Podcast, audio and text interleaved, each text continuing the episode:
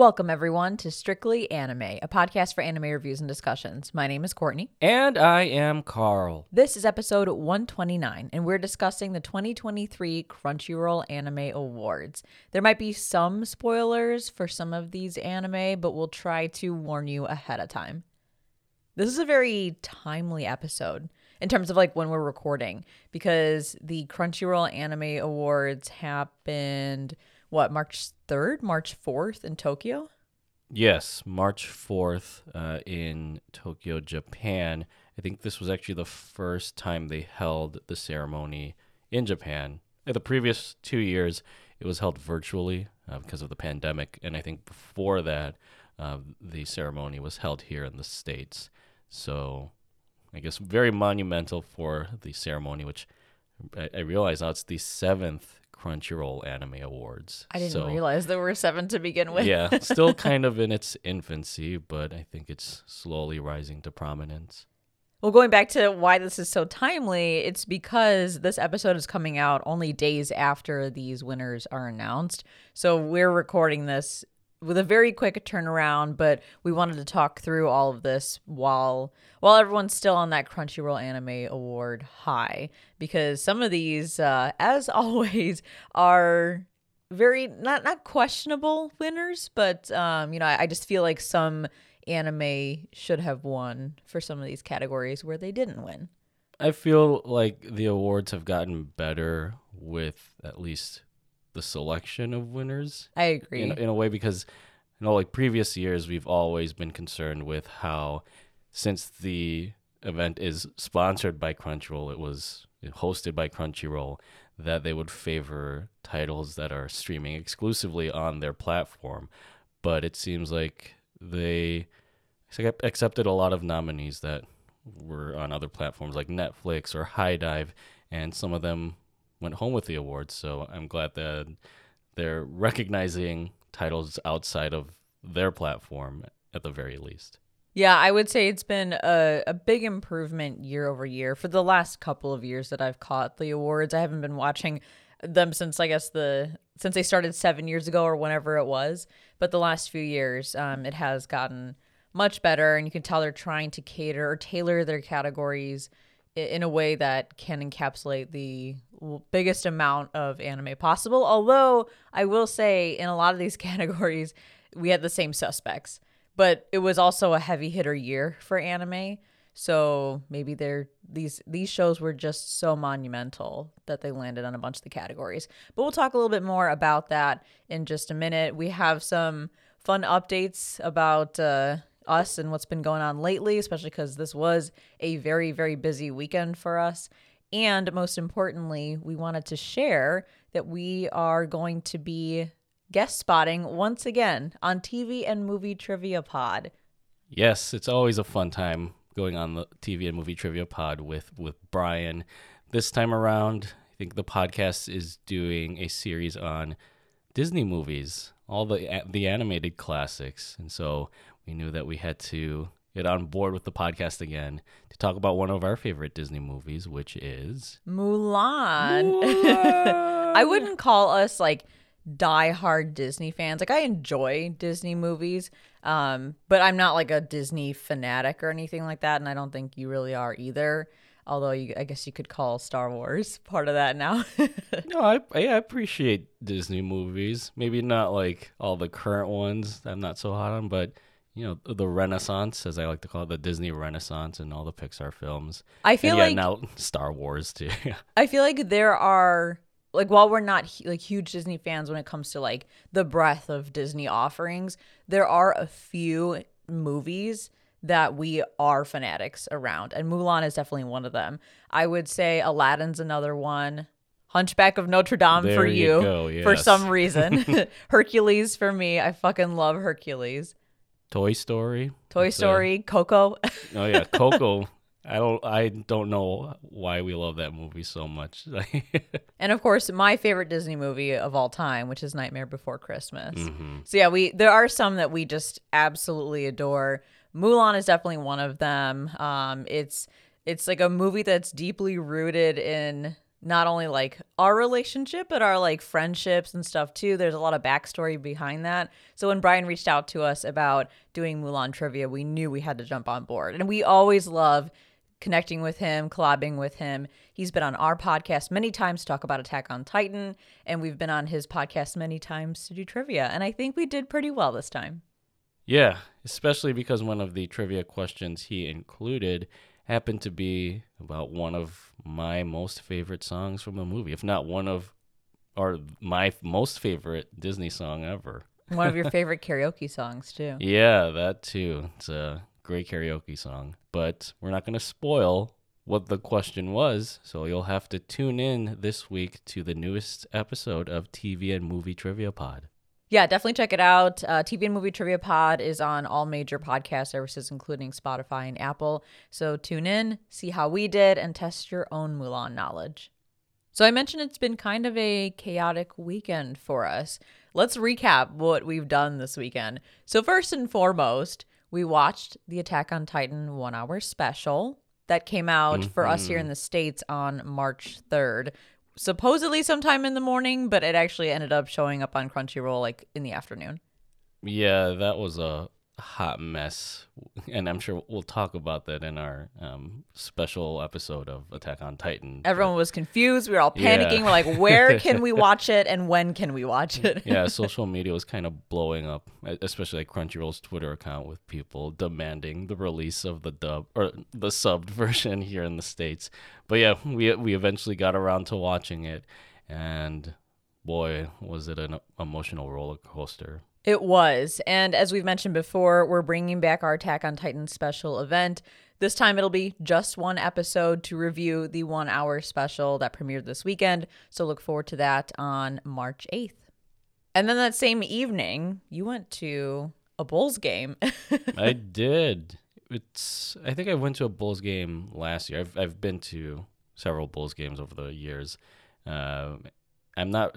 I mean, I know most of the players on the team right now, but I, I went with two of my best friends, and they're the ones who are really into the NBA and have been following the Bulls this year. I think the Bulls are not doing.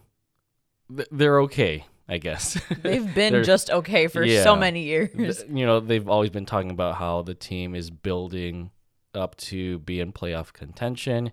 Um, I think they have the right players for it. It's just they're not capitalizing on certain opportunities during the games. But it was a it was a fun watch. Um, who were they playing? They were playing the Phoenix Suns, who had recently acquired Kevin Durant. And so one of my best friends, he was the one who bought the tickets. I think th- this was one of the games that he wanted to to see because Kevin Durant was playing. Um, and so yeah, we got pretty good seats. They were 300 level. Um, normally, we I think we get 500 just because they're cheaper, but we decided to splurge a little bit more. Uh, got a better view of the court. So uh, I, I think my f- two friends ended up on the jumbotron at some point, but I had Was it the kiss cam? Just kidding. I, I I have no idea. Um, or it's it's the one where one of the sponsors for the Bulls, BMO Harris Bank, they pass out those posters to everyone, and then you know people can write on them, and then you have a chance to get on the jumbotron if you have a cool saying on your poster or something. And so I think they were behind these two kids who had the poster, um, and so I, I, again I didn't I wasn't on the jumbotron because I think I went to the bathroom at that point, uh, so I had to just take their w- word at face value. But apparently, one of my friends said like he's tried to stuff his whole fist in his mouth. oh my god. Like- Like, Josuke in part four of JoJo. Uh, yeah, basically. um, yeah, the Bulls ended up losing, but again, it was just a fun time uh, being with friends, and you know, trying out overpriced stadium food. Do you want to explain what the Bulls are to anyone who's not familiar with the NBA? Yes, the Bulls are the basketball team for Chicago in the NBA, the National Basketball Association. So, yes, the Chicago Bulls. I think many people the world over might recognize the team name for the dynasty that the Bulls had in the early 90s or throughout the 90s, especially because Michael Jordan, considered the greatest basketball player of all time, was the leader of the team and he led the Bulls to six championships. Um, and I think Bulls fans just kind of ride on that nostalgia, hoping that they can have similar luck with like a, a winning team in the present. We, we almost had the chance with Derrick Rose in the early 2010s, but that didn't pan out so well. Um, so, I mean, things are looking brighter right now, but, you know, Chicago sports, you, you kind of have to take take the good with the bad, and most of the time it's with the bad.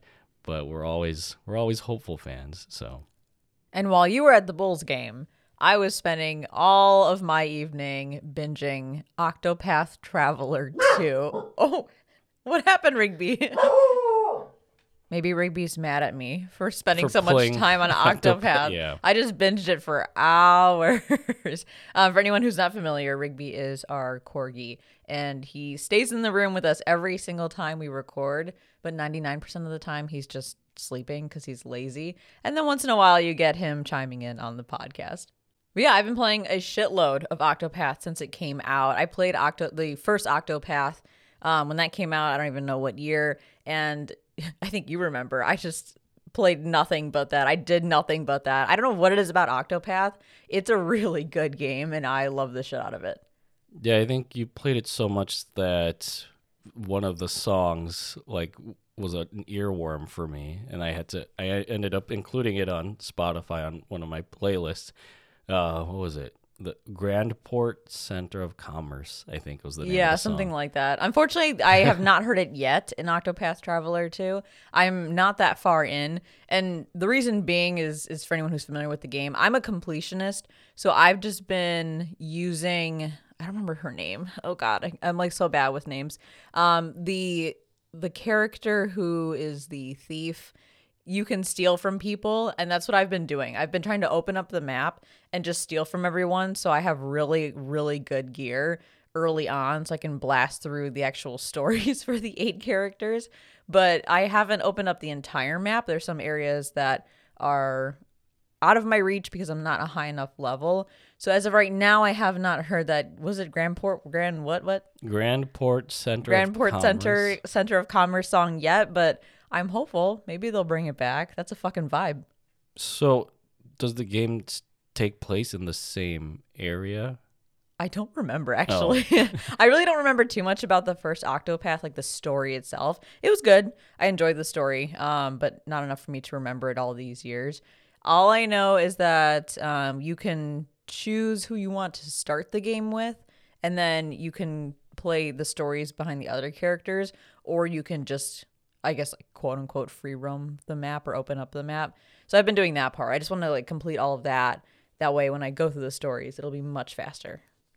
Do you know how far you are into the game, like story wise? Oh god, story wise, probably like not even close to twenty five percent. Oh my god! Yeah. I've been playing like almost day in day out the past week or so. Hey, like I said, I'm a completionist. I'll grind as long as I need to to get really good gear, um, or good equipment, and then I'll I'll just I'll blast through all of it. I don't know. I'll let everyone know how many hours I end up clocking in on Octopath two. I need to find out how much I played Octopath one because I know that was an obscene amount of hours. So that all happened on Friday of our weekend.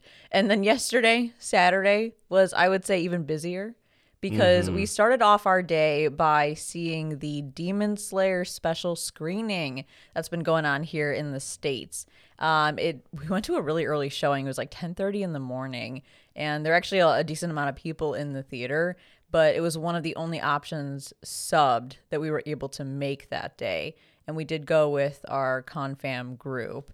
And it's not a demon slayer movie.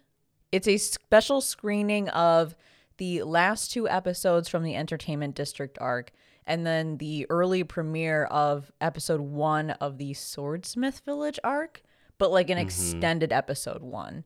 So i we basically had to rewatch the last two episodes of the previous season before seeing the new episode or first episode of the new season. Yeah, so I think it's officially titled Demon Slayer Kimetsu no Yaiba to the Swordsmith Village. Uh, so yeah, it encompasses episodes 10 and 11 of season 2 of Demon Slayer of the Entertainment District arc and then kind of transitions into what I yeah, the first episode for season 3 which I think is slated to come out later this year. Um, yeah, I think there have been other anime movies like this where it, it sort of recaps or like strings together um some like the season a particular season of an anime. I, I think of Attack on Titan. I know they've done this a couple times where they release season one in a movie format in theaters. Um, so I was kind of expecting this movie to be like that, but all it was was just watching the final two episodes of season two on a big screen, and then the the added perk of getting to exclusively see um, the first episode of season three before anyone else does on on TV. It was cool. I, I didn't mind going. Um, I, I was kind of not super excited to sit through the last two episodes of the Entertainment District arc. Not that it was bad or anything. It's just I've already seen it, and I'm mm-hmm. not one to typically rewatch most things. But it was fun to see it on the big screen, and then I enjoyed the first episode of the newest season. I we're not going to spoil spoil anything, of course.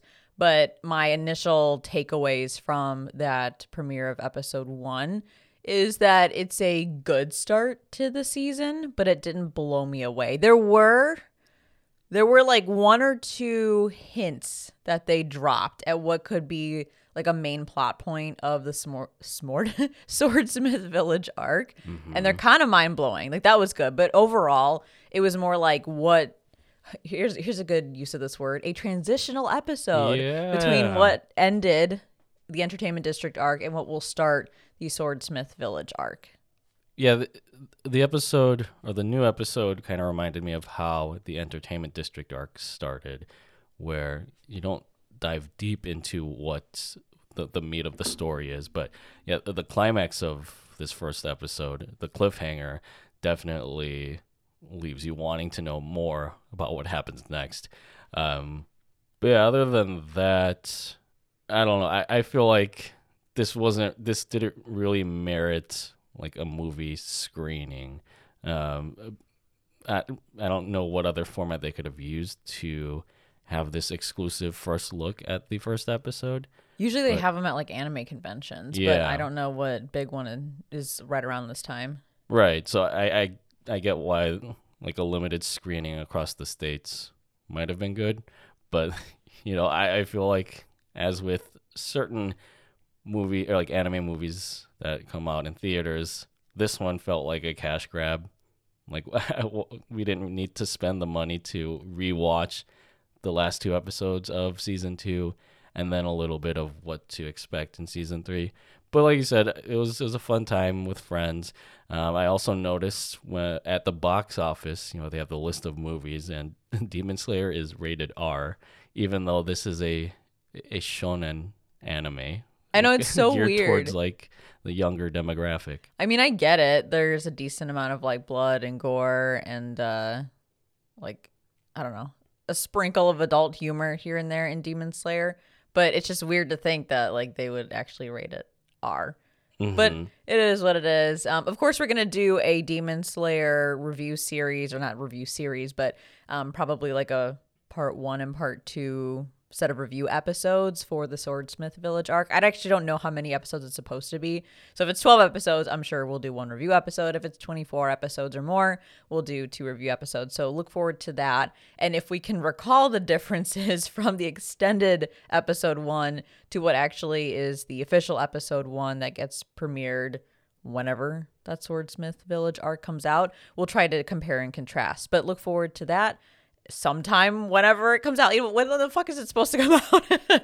I should have looked this up, but I don't know when the new season comes out. I think it's in the next couple months. I'm seeing some articles that say April 9th. Oh shit! So like really soon. Yeah, Mal has it at April 9th. Okay, so we could have waited a month. Yeah. it's okay. We got to find out ahead of time. So pretty soon we'll get to watch it. And then at some point through the next anime season, which is spring 2023, you'll get our review episodes. And then we'll talk about what we actually saw in the theaters more in depth. And then to round out our crazy ass weekend, you finished up Saturday night with your Diapers for Dad party. Yes, and I don't know if you can tell by the lower timbre of my voice, I'm still kind of recovering from from the festivities. You you're hungover? Not hungover, but like I just feel exhausted and, and kind Yeah. of kind of sore. Uh, but for those of you who don't know, like diapers for dad is kind of like a, a new concept that's been going through in the- in the recent years with you know like they have baby showers that um, typically uh, are like the women who know the mother to be are invited to um, diapers for dad is like the guy version of the baby shower so um, at our at our place we invited um, my, my guy friends and and some family members just to just to celebrate I guess me being a father to be like sort of the last hurrah before we have to hunker down and take care of our baby. Yeah, and I think what's what's fun about it is that the concept of like this diapers for dad, there's like other names people use for it. We just went with this one. Is that it's a much more like low key chill event. Like the baby shower that we had for um for me, I guess, and, and like the ladies was more formal at like a restaurant things like that. This is like a bunch of the guys coming over, bringing some diapers, and then getting shit faced all night. So it was basically like um like the college parties that we used to have. Yeah. So made us feel young again in a sense. So I was there for um, the start of it, hanging out, saying hi to everybody, and then I went to go hang out with my sister for the rest of the night so you guys could do your guy thing.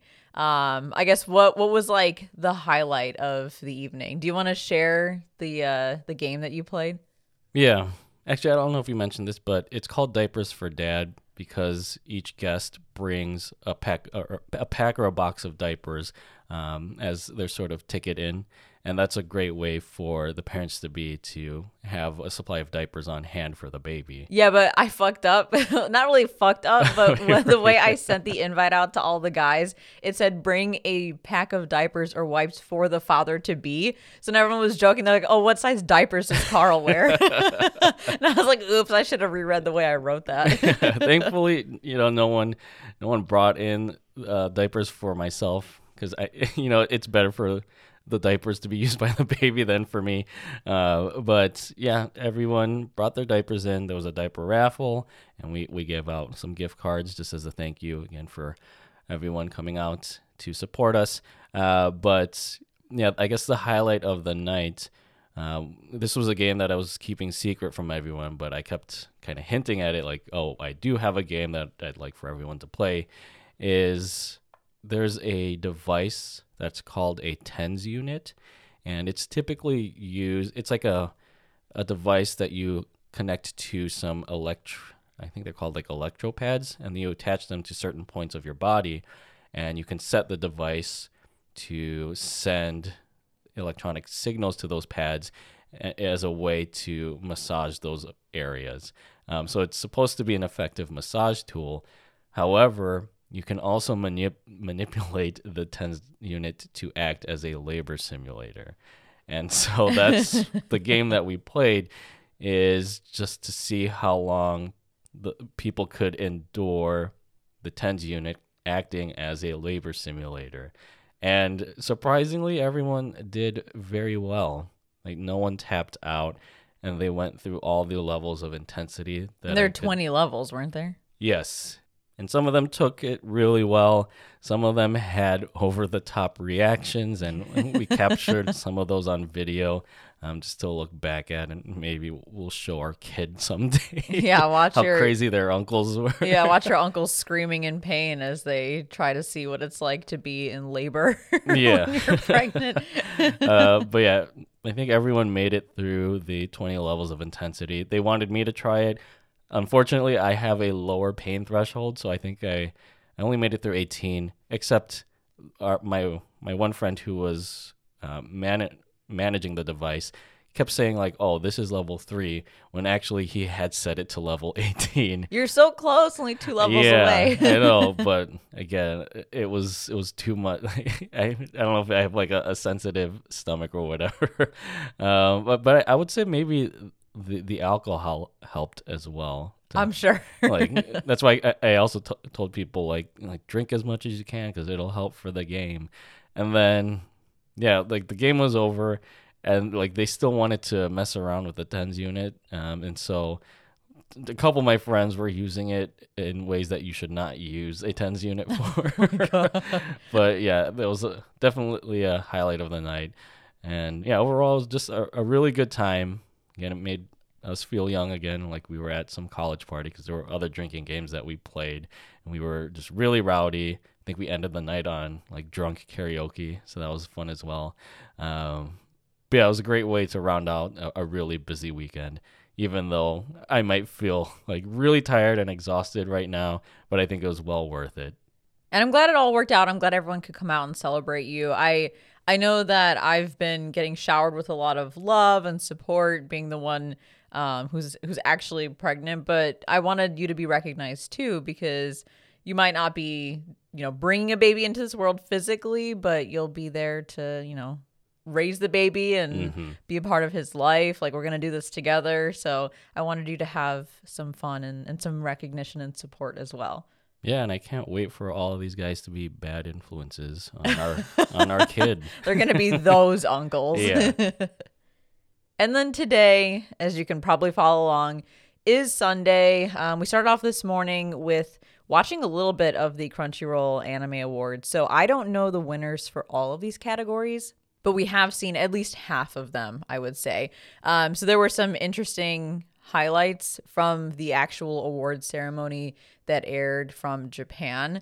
Uh, there are some, you know, goofs and, and mishaps and whatnot that happen with every award show. I would say with this one, the simultaneous translators were actually kind of difficult to follow. I almost wish that for the pre-recorded version that we were watching, or like the on-demand version, that they had somehow put subtitles in after everything was all said and done because trying to follow some of those simultaneous translators was like I, I felt like I was going crazy trying to listen to mm-hmm. them. And I recognize that their job is incredibly hard. Like simultaneous translation is a work of art. Like it's it's something that not many people can do. It takes a lot of brain power, I'm sure. But damn, I was confused. I don't know if you felt the same way. No, yeah, because you know they would take abrupt pauses in their translation, and then they would like once they were able to formulate the right words to say, they would just continue on, and it was just like a a whole burst of information, and they would talk over like what what the upcoming segment was, like the awards that were about to be presented. And sometimes it wasn't even cohesive thoughts. You could tell the simultaneous translators were kind of struggling Mm-hmm. to remember what was said. So then they were kind of jumping around. So, all in all, I think we got the gist of what a lot of these Japanese um, speaking presenters or recipients were saying, but it was kind of exhausting. I mean, it was live streamed, so I don't think they could have like had subtitles on the fly. We know what happens when you do that because of the JoJo special event that Oh, happened God, a couple yeah. years ago.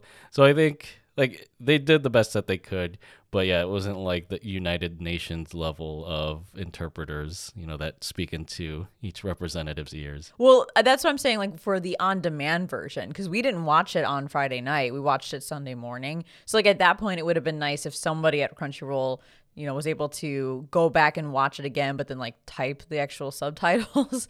um, but I'm sure that's a lot of work too. So it is what it is. We we figured out what was going on, and I would say overall the award show was pretty cool.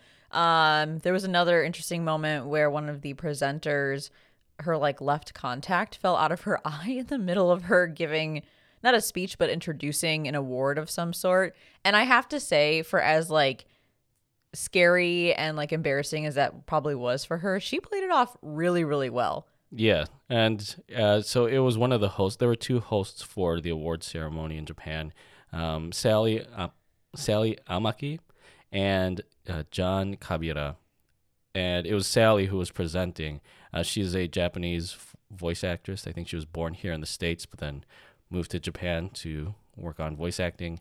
Um, it was kind of funny because she kind of used two different tones of voice uh, when speaking, like English and then in her Japanese, where it sounded more akin to how she would sound as a voice actress.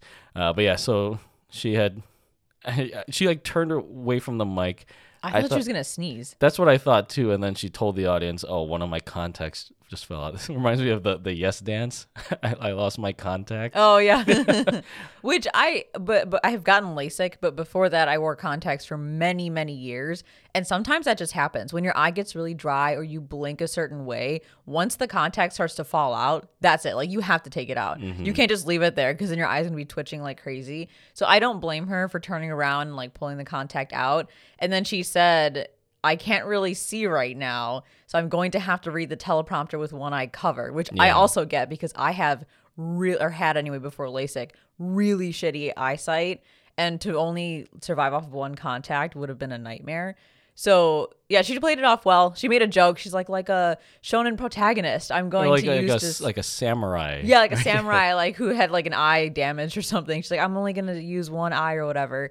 And then she took a, a second to actually say it in English as well because it was so off script. So I, I just had to call that out, like for the situation she was in, and you could see how bad her hands were shaking. She was so nervous. Mm-hmm. She played it off so well. She was honest, like very human in the moment, just like, hey, shit, this happened to me. It happens to everybody. I'm just gonna make the best of it, and then we'll move on. Yeah, and then her co-host John later on just commended her for doing so well, and it, it cut to a, a sh- shot of her, and she seemed like I think she was kind of crying out of embarrassment, but um, like she she appreciated the gesture, and so the night went on. Uh, what other things did we see? Like some of the presenters, there were some from the Japanese side of the industry, and then they invited like influencers and uh, one uh, WWE wrestler, I think Zelina Vega, um, and and some celebrities from the states. One I recognized was Finn Wolfhard and his brother, um, Finn Wolfhard being the actor from Stranger Things, and two NFL players whose names I, I can't remember, um, and who presented Anime of the Year. Valkyrae, who's a Twitch streamer, and what was it Sykkuno? Who Uh, was, uh, I uh, I think so. uh, the, the other, yeah, Sykkuno. I don't know how you pronounce it. I, I don't follow these streamers, but he's a YouTube streamer, um, and he looked very uncomfortable on stage compared to Valkyrae. I don't know if he just has like stage fright or whatever. I mean, honestly, I would be shitting my pants. So at Yeah. least he got up there. Uh, so yeah, very interesting palette of presenters at the Crunchyroll Awards, and they had performances as well. Uh, the coolest one that I thought was uh, Kohta Yamamoto, the one of the composers for Attack on Titan, the final season, uh, performed a live rendition of "Ashes on the Fire." Uh, who else? Yuki Kajiura, who I think is the one of the com- or the composer for Demon Slayer, uh, did a performance of Homura, the theme song from the Mugen Train arc of Demon Slayer, the movie. but though- Lisa wasn't there. yeah, they had like four other singers who took Lisa's place. They did they did okay, but you know, I, it would have been cool to see Lisa perform. And then Ali, the group who had done the ending for Jujutsu Kaisen 1 or the first season of Jujutsu Kaisen, the first first ED, which was awesome to hear live. Lost in Paradise. Yes. And recently, Crunchyroll announced that they would not be doing their Crunchyroll Expo this year, which I feel like is the first time in a while they're not doing that expo.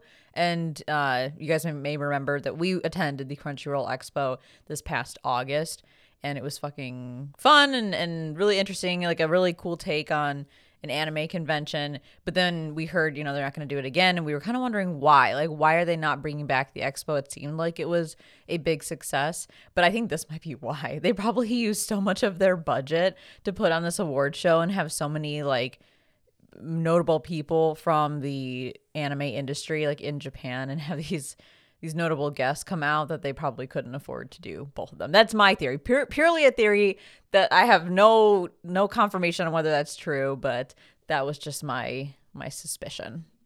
So now we're going to get into all of the categories, all of the nominees, all of the shows that we voted for and all of the actual winners from the 2023 Crunchyroll Anime Awards. For any of our patrons, we recently put out a bonus episode on our Patreon where we talked about the nominees shortly after they were announced and then went through it was like a a live reaction. It was our first time seeing the categories, first time seeing the nominees, and we voted at the exact same time. So if you're interested in hearing our initial thoughts and deep diving into each of these categories and our reactions to who was nominated, that's over at Patreon. You can find it at patreon.com slash strictly series. And so let's get on with it. We'll go ahead and go through the winners for each category of the Crunchyroll Anime Awards. Fun fact I think 18 million votes were counted over 200 countries across the world. So that's a pretty impressive reach uh, for the genre of entertainment that we love so much. Um, so the format of this is that I will read off the categories starting with I wouldn't say like the, the, the least important, but probably the least significant. I don't know how, how, what's the best way to say that. Um, I have no idea. We're basically just going to go through them probably in a similar order that they were presented at the award show. Yeah. Going from like the the less notable categories, less go. exciting Okay, categories Less notable. That's a better way to to put the it. biggies. Um, so if you're looking at the Crunchyroll Anime Awards website, we're going to go from the bottom up. Yes. So what would that be? Like ascending order, basically. So I'll read the title of the category and then go through the list of nominees for that category. We'll each give our pick for who we thought was going to win, and then I will say who won that category. Not who we thought was going to win, because we did that last year, but who we actually Oh, wanted to win, who we thought deserved to win. yes. so our personal picks, and then we'll go through the actual winner of that category. So we'll start off with the best VA performance in English. The nominees for this category are AmaLee, who played Marin Kitagawa in My Dress Up Darling, Jeremy Lay, who played Kotaro Sato in Kotaro Lives Alone, Natalie Van Sistine, who played Yor Forger in Spy Family, Sungwon Cho, aka Pro ZD, who played Kage in Ranking of Kings Cour 2, Zach Aguilar, who played David in Cyberpunk Edge Runners, and Zeno Robinson, who played Gamma 2 in Dragon Ball Super Superhero.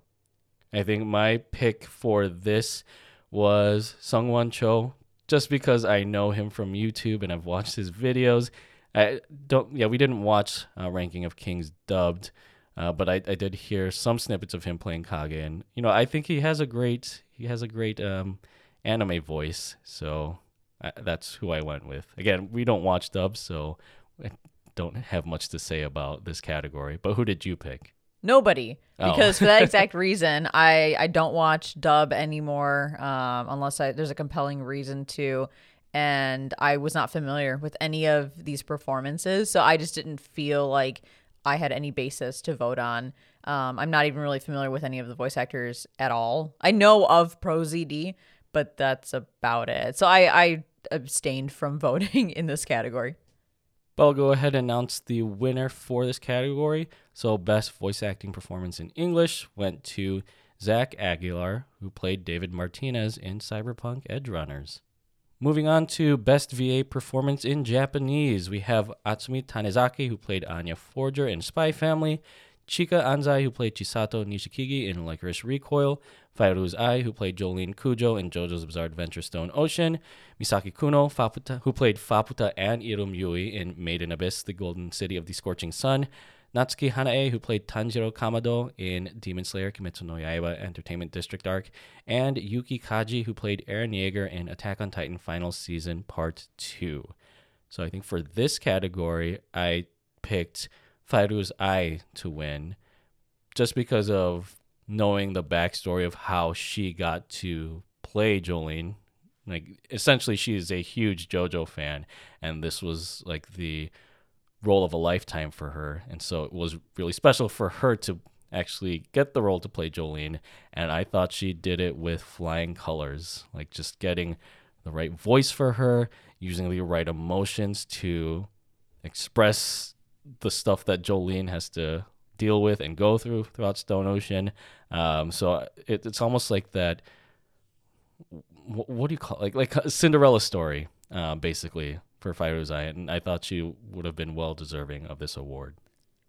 I ended up voting for Atsumi Tanezaki, who voiced Anya Forger in Spy Family, because I I've, I've shared this before. I don't remember in what topic, but probably in our Spy Family review episodes. I feel like it's very rare that we have an adult voice actor who can pull off a convincing, legitimate, childlike voice oftentimes it's very obvious that it's an adult trying to emulate um, or mimic the way a child would would speak here when i first heard anya i actually kind of had to like i had to pause and, and look it up and i'm like is this an actual child or is this an adult who's really really good at mimicking how a child would speak so i found that to be very impressive i wouldn't say that anya like that the voice acting performance needs this voice actor to push the boundaries or be overly expressive, but I was just so impressed at how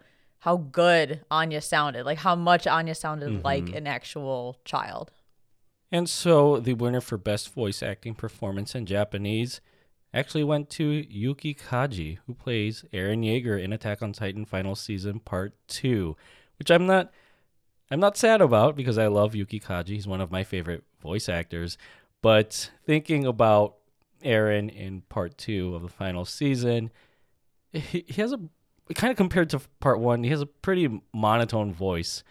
I won't delve into like the stuff that Eren does in the final season, but for the things that are happening with Eren, it's not a very inspired role, I guess. I completely agree. So I I think that Yuki Kaji is deserving of of recognition like this cuz overall he is a really really good voice actor, but if you look at his his like resume of performances, the Eren, the current Eren Yeager, we'll call him emo Eren Yeager. Emo Eren Yeager is probably one of the most subdued voice acting roles that Yuki Kaji has had, mm-hmm. um, at least notable ones that he's had. And this was my issue with the same category last year was that I think Yuki Kaji was on here. I actually thought, despite hating Gabi, I thought that the voice actor for Gabi should have been nominated last year and this year because that role, like if you had to have one from Attack on Titan, that role really pushes the boundaries. Yeah. I mean, this girl is screaming, and I mean, legitimately screaming at the top of her lungs. Um, she is crying. She is passionate. Like the character is passionate about the things that she's saying. Uh, she she goes through like a roller coaster of emotion, and the voice actor for Gabi does a phenomenal job of portraying that. Similarly, Fairouz-Ai, who plays Jolyne in JoJo's Bizarre Adventure, that you voted for, goes through a roller coaster of emotions, is fighting, is screaming constantly. So while Yuki Kaji is a great voice actor, I don't think the emo Eren Yeager role from the final season part two is pushing the boundaries or using his full potential the way some of these other nominees are. So mm-hmm. that's kind of my gripe with Yuki Kaji winning this category. But really, any of them, I think, would have been the whole list of nominees. I think is great. It's a mm-hmm. it's a mm-hmm. good pick um, or good set of of picks from Crunchyroll. Um, but I, I still that's why I voted for Anya. That, that's why I voted for Anya. I would have been happy with Fairouz-Ai. I would have been happy with fucking Tanjiro. Um, but Yuki Kaji, ph- phenomenal. Just it's it's not there. It's not quite there. Moving on to best romance, the nominees for this category are Call of the Night, Kaguya-sama Love is War Ultra Romantic, Komi Can't Communicate Second Series, Love After World Domination, My Dress Up Darling, and Shikimori's Not Just a Cutie. a lot of heavy hitters, I would say, in this category, although I don't know why Shikimori's on this list because that was fucking boring. Absolutely. So boring. Um, I watched it at two times speed. I needed to get through it so fast. Yeah, same. And Shikino- Shikimori's not just my type of anime. uh, but the, the anime that I did pick, I think most of you out there feel would feel like this was going to be my pick. I picked Komi Can't Communicate because, you know, Komi's my number one waifu. Um, but there are a lot of other great anime on this list that I think would have been a, a great winner for best romance. So who did you pick? Surprise, surprise! I'm I picked my dress up darling. I I love um I'm trying to I won't spoil anything, but I love the dynamic between Marin and Gojo and I think the fact that there's there's like progression, whatever that progression is, um, is so nice to see and so rare in a romance anime, especially this early on. So I think it fully fits the best romance category. I also really loved World After Domination. I don't think it should have like I I, w- I didn't vote for it because I didn't think it deserved to win the category, but I'm glad to see it on here because it was a very cute show. It mm-hmm. was hilarious, um, but focused fully on the romance between the two main characters and was a very satisfying romance. So I'm, I'm happy that that at least made it as a nominee. But the winner for this award went to Kaguya-sama Love is War Ultra Romantic, which I don't think is too much of a surprise because I know that anime has been taking the community by storm, especially with the, the movie that just came out about it. Um, granted, we've only watched well i watched the first season of kaguya-sama so i can't say much about i think this was the third season and you've only seen a couple episodes and then you ultimately dr- dropped it. Yeah i dropped it after three episodes. I tried. I tried. I know people keep telling me give it another shot. Give it a give it another chance. We'll see. I mean if it's this good that people are raving about it and it's winning awards um, i'm down for a good romance but i don't know we'll see we'll see mm-hmm. I know we haven't mentioned anything about Call of the Night, which was one of the other nominees for this category, but I think we only watched one episode of that, and it's kind of on hold. For, I watched a few more. Oh, you did? Yeah, I put, I put it on hold as well. I, I just got overwhelmed with everything that was going on with our, our personal life um, at that time and I didn't want to blast through it. I wanted to give it the proper time to watch it. So I'm maybe like just shy of halfway in, but it is on hold. So I I also can't speak to it too much because I don't know how that pans out.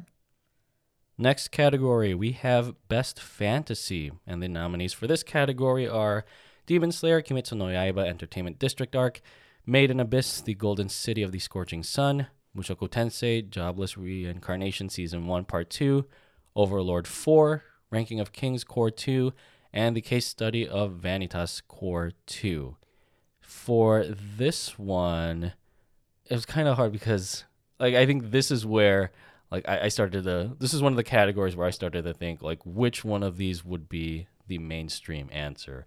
But I thought even though I'm not so hot on this series as a whole, my pick for best fantasy was Made in Abyss. Just because I think it's it has enough of you know it, it has a resounding impact with the people who've watched it.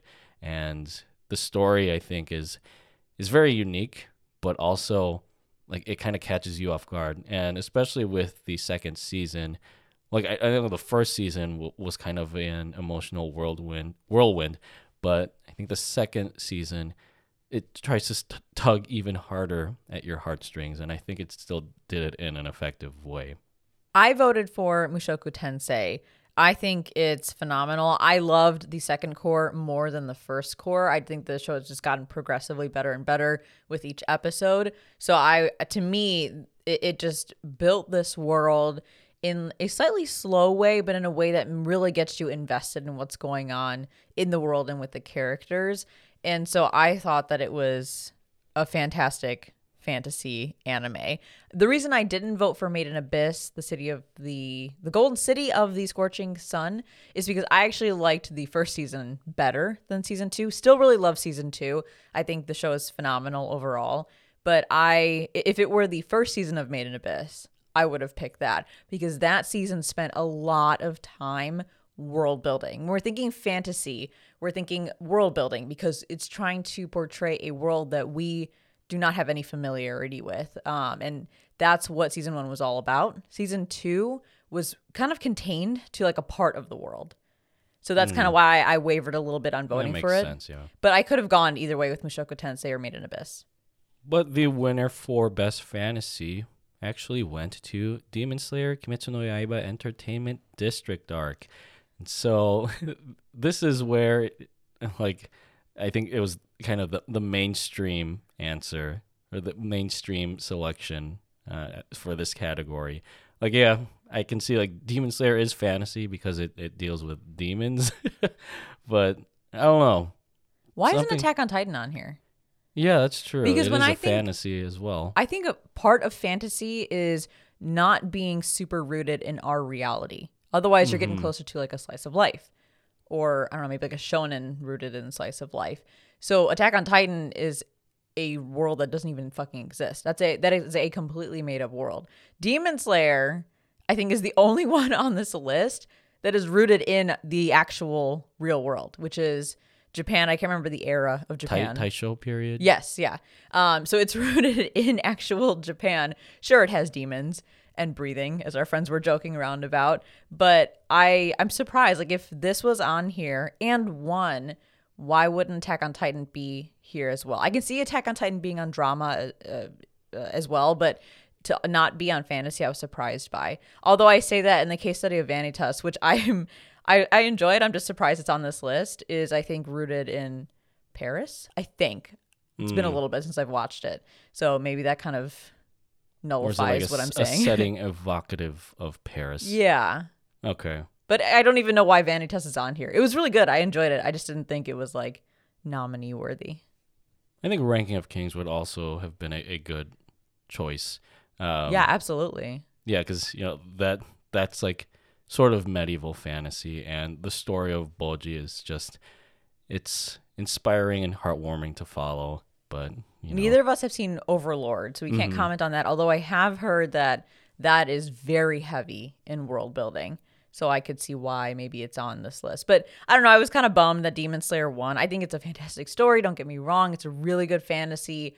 I just think there are other fantasies that are stronger on this list as actual fantasies.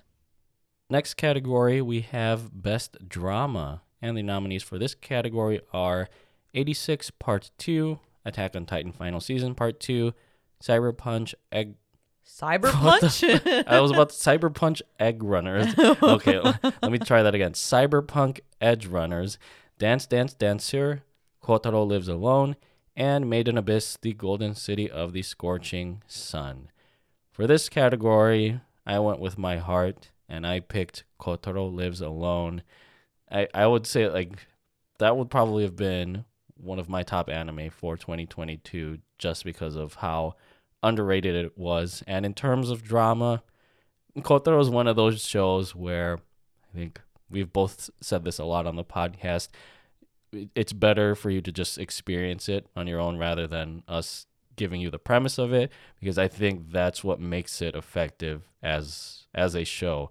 And I think it definitely capitalizes on the drama aspect, um, especially with just how real it feels, at least to me. Yeah, I I don't want to spoil anything either, but I would say it definitely deserves to be on drama, th- this category, even though it is the least dramatic of all of them. It's Yeah. like uh, it's it's like subtlety is like a its, is its slice of life drama.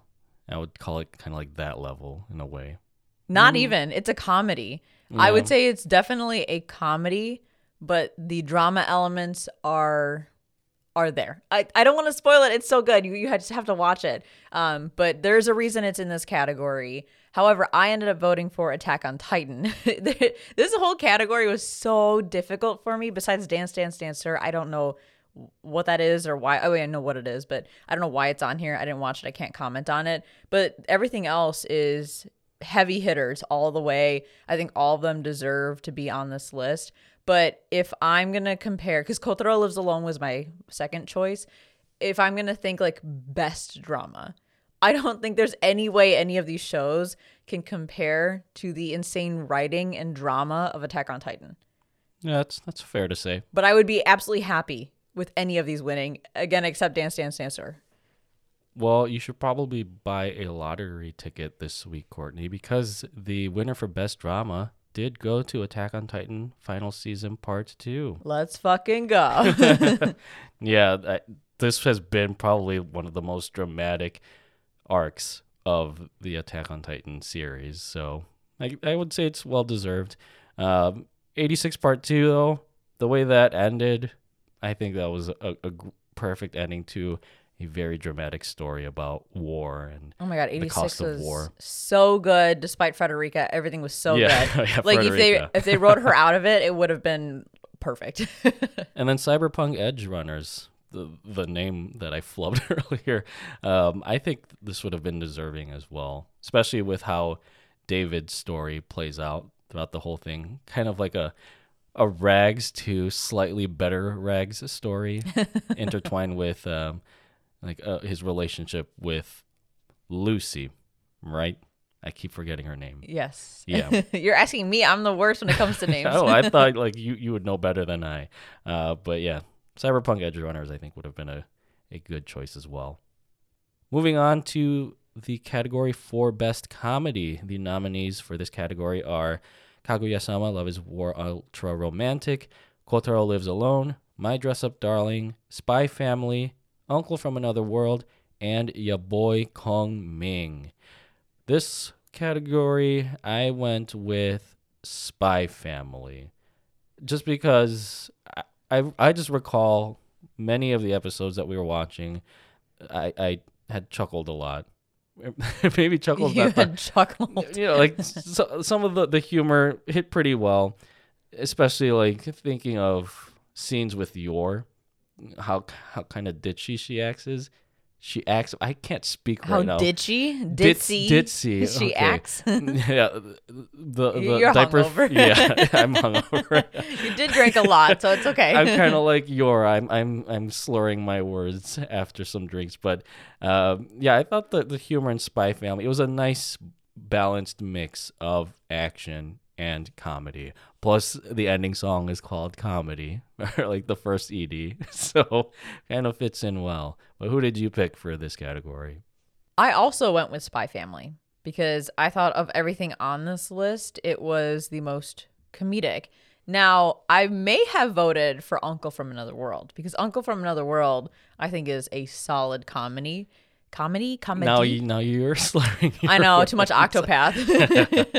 um, but there's two issues with it. And not, again, not to spoil anything, but Uncle from Another World has had some production issues and has been on hiatus twice. And it still is on its second hiatus. So it technically has not finished airing. There's only one episode. There's literally one they have to episode. So they just yeah. haven't released it yet. So in my mind, I couldn't in I couldn't justify voting for it because it hasn't concluded. Unlike all these other shows and, and their you know current the seasons that are nominated this year. So that's one issue. The other is that there is a certain point in Uncle from Another World where the comedy gets to be a bit repetitive. I would like to mm-hmm. see a little more variety in the second half of the show. But who knows? Maybe the last episode's a fucking banger. We still don't know. It's been on hiatus for months now. But you know, I, I think that would have been a good a good option. I went with Spy Family though because I think of of the rest of them, it is the most comedic of the options. Mm-hmm. Also, Kaguya-sama, I guess I didn't really watch that season. And so maybe I should buy a lottery ticket as well, and you should buy a second one because the winner for best comedy went to Spy Family. Nice. My Dress Up Darling, just to talk about the other nominees, it was funny, but I think it was just more ecchi. It's a rom com technically, but like I don't know, like it's not it's not like ha ha bust out laughing funny. Mhm. It's just funny in service of the romance and in Yeah. service of the elements of like cosplay and like character development and stuff. Yeah, kind of similar with your boy Kong Ming.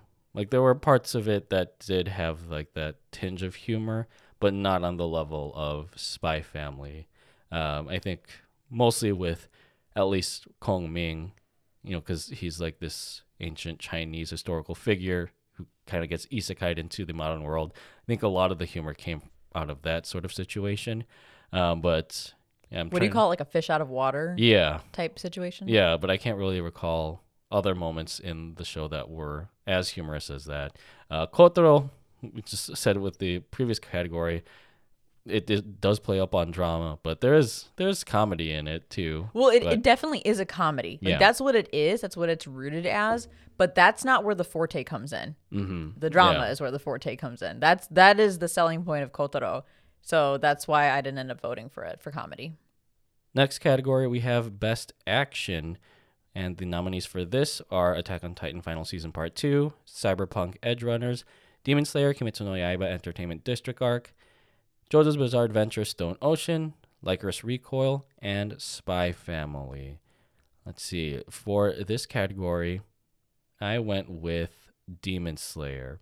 And I'm just thinking, you know, it's it's Ufotable who does the who, who is part of Demon Slayer's production and with every iteration of Demon Slayer, I think they've always knocked it out of the park with their action sequences. Specifically, you know, we were talking about the movie earlier that we watched for, or the transition into the Swordsmith Village arc uh, with that movie replaying episodes 10 and 11. I think that's probably the most impressive action sequence that I've seen in Demon Slayer so far. I know Connor, CDawgVA, had tweeted about this uh, when those episodes had been releasing, like just you know, just the amount of high octane energy that comes out of a scene like that. And so that's what made me choose Demon Slayer to be the winner for this category. I also chose Demon Slayer. I think it has the of the nominees, it has the most phenomenal action and the season offered a lot of opportunity for action because the majority of it was fighting. You think about Attack on Titan, the final season, part two, there's fighting peppered in there, but the Yeah. focus is really more on the drama. Um, JoJo's Bizarre Adventure, Stone Ocean, a ton of action, but like, It's mostly like the Joe Bros trying to figure out their enemy's stands and then the action. Yeah. So I think like even though I wanted to vote for Attack on Titan, I wanted to vote for JoJo's Bizarre Adventure. The amount of action and the the impressiveness of the action didn't compare with Demon Slayer. So that's why I went with Demon Slayer. Well, we're on a hot roll, and you especially, because the winner for Best Action went to Demon Slayer Kimetsu no Yaiba Entertainment District Arc. I think that Cyberpunk Edge Runners would have been very deserving of this as well. I think that Mhm. Studio that Trigger. Yeah, I mean, Triggered is known for their action. I mean that that is their bread and butter, and they delivered with Cyberpunk Edge Runners.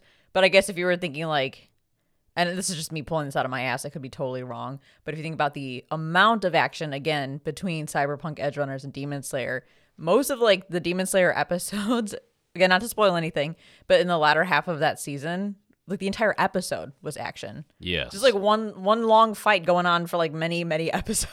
Yeah. That's what it felt like. And Cyberpunk, I think, had fights in each episode, but that was blended with drama moments. So Mm-hmm. like the ratio of action to other was much higher, I think, in Demon Slayer. I think that's the same thing with Lycoris Recoil, which is one of my favorite anime from 2022. Uh, felt very John Wick esque with cute girls doing cute things mixed in. Uh, but I think for that show, it was also just you know action sequences peppered in throughout. But man, like the the gun work in that show, Holy was shit. impressive. Yeah, it was so good. It was so good. I'd have never seen cute girls look so badass before. The next category, we have the must protect at all costs character. I think this is a, a new category for this year, but the nominees for this are Anya Forger from Spy Family, Bojji from Ranking of Kings Cour 2, Kage from Ranking of Kings Cour 2, Komi Shoko from Komi Can't Communicate Second Series, Kotaro Sato from Kotaro Lives Alone, and Marin Kitagawa from My Dress Up Darling. So I think this category was meant to replace uh, the like best boy and best girl categories that have been prominent in previous years. Yeah, it's like a, a catch all for all of these types of characters. And so my choice for this, I think the one that stuck out the most for me was Kotaro from Kotaro Lives Alone.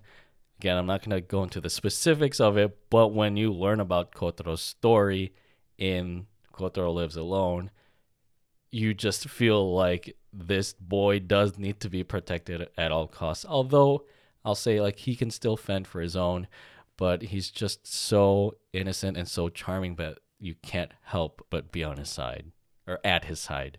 I also voted for Kotaro from Kotaro Lives Alone. I echo everything that you you said. Um, I think that he, like he's the character that I'm most compelled to protect. Although Bojji was a very close runner-up. But the winner for the must protect at all costs character category went to Anya Forger from Spy Family. I'm not mad about it. I think she Mm-hmm. she's a good option, but I think Bojji and Kotaro are stronger. I don't get why Marin is on here. Like think- Komi, yeah. Komi I can see because she's got that like protect me energy. Marin is not like best girl in a protect kind of sense. She's fucking best waifu, okay? Like she's waifu material. Like she goes beyond being Mm-hmm. best girl. She's she's waifu. So I kind of am confused as to why Marin is on here. But I also am glad that she's on here. I don't yeah, know. it's this is kind of a difficult category to be as a catch-all for like best boy, best girl, best husbando, best waifu because I think uh, some of these characters you can judge in other ways rather than the must protect at all costs trait. Because yeah, Komi I would also consider more of like a best waifu or best girl material. Um, it's odd that Kage's on here because I don't think he he's a character that must be protected, but he's more of that that that support character for for Bojji, like that that cheerleading character. So it's him protecting Bojji at all costs rather than Kage himself needing to be protected. Yeah, I agree. Although D- Kage at certain points in the story does have like protect me energy, Mm. especially when you learn more about him. But yeah, I don't know, Marin. Like, what are we protecting her from? She's fine. She's from she's got from it all. her working on her cosplay. yeah, on- from on her own. herself, really. uh, but yeah, I, I can't say that I'm I'm mad at Anya winning this category, even though I like I feel like Anya can kind of hold her own because because you know she has special abilities, although I guess she doesn't utilize them the right way. She's like very young and Mm-hmm. has a very rough past, so I could see her fitting into must protect at all costs. yeah, and I, I feel like it, it, she'd kind of be like the mainstream answer for this category, kind of how. She just took the world by storm in 2022 when her character was introduced in Spy Family. Especially because of all the faces that she makes, especially you know, the very well-known smug face. Um, I think people people just were just drawn to, towards Anya. So fair, fair choice for this category.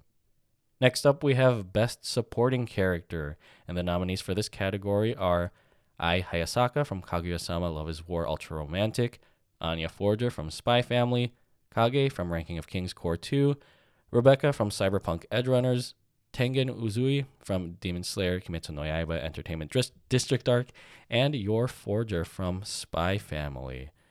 And my choice for this category, for what I just said previously about this character, uh, I, I went with Kage because he's just a great number two to support Bojji in that he cheers him on and has the utmost confidence in him throughout the show.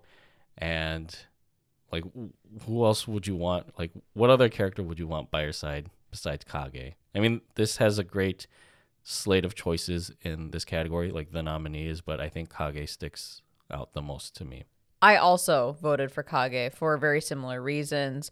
Um, he's a great supporting character in the traditional supporting character sense. He also is literally a great supporting character for Bojji. So I think he he fits so well and he helps to progress the story forward. He helps to elevate Bojji's story and yeah, that was my choice.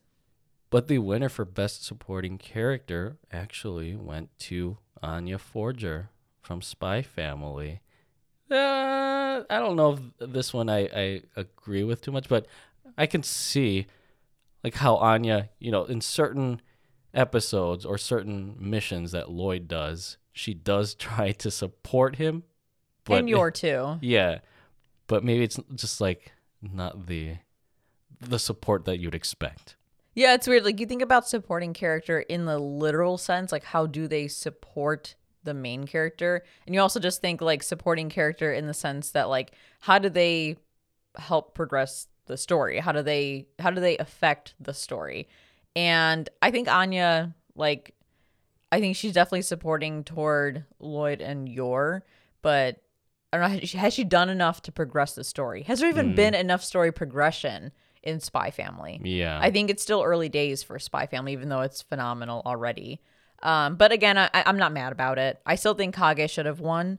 Um, but I am happy, I guess, with Anya winning. I'm actually surprised, but not surprised. Rebecca from Cyberpunk Edge Runners is on here. I think she Yeah. is a good supporting character, um, but the role she plays is pretty minimal. And I feel like maybe she's on here more around like the meme hype behind Yeah. her. I think towards the end of Cyberpunk Edge Runners, she becomes more significant in the supporting role. Uh, it's weird that Tengen and Yor are on here because I wouldn't consider them supporting characters. I feel like they're more of like main characters in their own rights. Uh, especially like like Tengen, like he's he's the main Hashira that appears in the Entertainment District arc, and Yor is the wife in the eponymous spy family. Why are there no supporting characters from Attack on Titan on here? Yeah, you're right. I mean, think There's- about the where they're at in the story and how Mhm. many they could choose from because there are a lot of su- supporting characters who have s- extreme like, like significance. Floch. Why is yeah, it Floch, on here? oh my god. Yeah, I'm actually surprised that there. 'cause I didn't think about this before that there's no one from Attack on Titan. yeah, I can't say much about Hayasaka because we haven't watched Kaguya-sama. But if anyone has anything just to defend her, her nominee in this category, we'd be interested in hearing those. Onwards to the category of Best Main Character.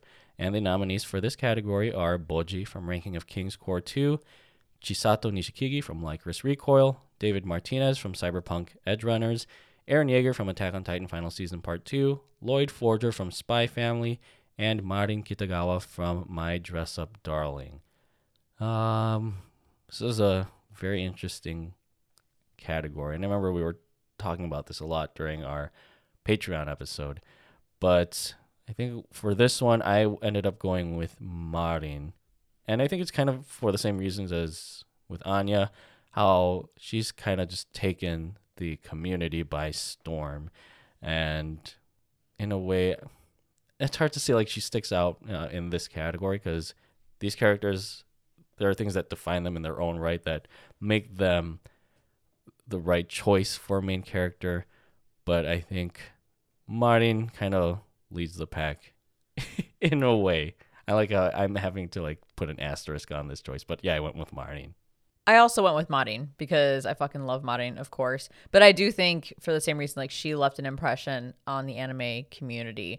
I I I feel like when you're talking best main character, um, you can consider their impact on the story and them as a character, like in and of itself, but then also the larger impact they have on the anime community, because that's that's usually what you're gonna get with many best main characters or with many main characters but there's also supporting characters who outshine their main characters which i i do have a couple of examples even within this list of nominees. But ultimately i went with marin kitagawa although i feel like eren yeager is a close runner-up because his name's going to go down in history let's be honest Well, funny you mention him because the winner for best main anime character went to Eren Yeager from Attack on Titan Final Season Part 2, which is kind of kind of weird, but not really because last year in the 6th Crunchyroll Anime Awards, I think Eren won, yeah, he won best antagonist. Even like this category for main character, they I feel like they were supposed to group in protagonists and antagonists, although most of these are protagonists. Yeah, I'm not mad that Eren won. I, I think, you know, he's going to be a main character that we talk about for years to come. Mm-hmm. Um, so I'm, I'm certainly not upset by that. Um, I would not also be upset by Bojji winning because Bojji is little buddy buddy. He's he's the best. He's adorable. He's he barely has any speaking lines for understandable reasons, and even still, like just watching the actions that he does and the choices he makes made him just so great. Like I just I love everything about Bojji. What I was mentioning before about supporting characters outshining the main characters, that's where I think it comes into play with Spy Family and Cyberpunk Edge Runners. I love David. I fucking love Lloyd. Lloyd's husbando mm-hmm. material for me. But do I think that of the of the characters in their respective shows that they're the best character out there? No. so I feel like yeah, they're great main characters, but I don't think they hold a candle to Eren Yeager or Marin Kitagawa or Aboji, who cannot be outshined by any other character in their respective shows. And Chisato has an interesting story in Lycoris Recoil. Um, you know, it's cute girls doing shooting things. But, Cute girls doing badass things. yeah, but like with Chisato, she has a, a, a sort of virtuous outlook, and that's what makes her a unique character in a world like Lycoris Recoil that's filled with violence and, and sort of suppression of violence. But, you know, thinking about all of these characters together and knowing that Eren is the winner of this category, I think if you look at, at the evolution of these characters or the, development of these characters, none of them really hold a candle to Eren Yeager. Like just following him from season one to all the shit that he does in the final season, I think he is a clear cut winner. But the reason I voted for Marin over Eren Yeager is because we're talking about the final season part two. And final season part two mm-hmm. is emo Eren, a very subdued and sometimes very absent character in that part of the show. So that's why I was like, well, comparing apples to apples, Marin Kitagawa fucking stole the show the entire season, first season of uh, My Dress Up Darling. So I had to go with her, but happy either way. Next category, we have Best Director. And the nominees for this category are Haruo Sotozaki for Demon Slayer Kimetsu no Yaiba Entertainment District Arc, Hiroyuki Imaishi for Cyberpunk Edgerunners, Kazuhiro Furuhashi for Spy Family, Shingo Adachi for Lycoris Recoil, Yosuke Hata for Ranking of Kings Cour 2, and Yuichiro Hayashi for Attack on Titan Final Season Part 2. Um, can't say that we're that familiar with the directors for these various anime, um, but just thinking of the show itself, I would have to go, or I went with uh, Hiroyuki Imaishi for Cyberpunk Edgerunners, just because they were able to adapt a story from the world of cyberpunk so well, and it's real. It's become like a um, a, a treasure in the anime community now, and people have raved so much about it for very good reason. I think the direction in it, the animation, the storytelling, just all came together really well, and so that was my choice for best director. I also chose Hiroyuki Imaishi from Cyberpunk Edge Runners for the same reasons. But also very difficult because I'm not familiar with any of these mm-hmm. directors. But the winner for Best Anime Director actually went to Haruo Sotozaki for Demon Slayer Kimetsu no Yaiba Entertainment District Arc. Again, not being familiar with with these directors, I think any of them deserve to win because all of these are fucking bangers. All these anime were successful. Um, they were heavy hitters, and I think that everything was impressively done across all of these titles. I I know there's no way to really compare adapting something into an anime when it has an original source versus creating an original anime or creating a work from an original anime idea.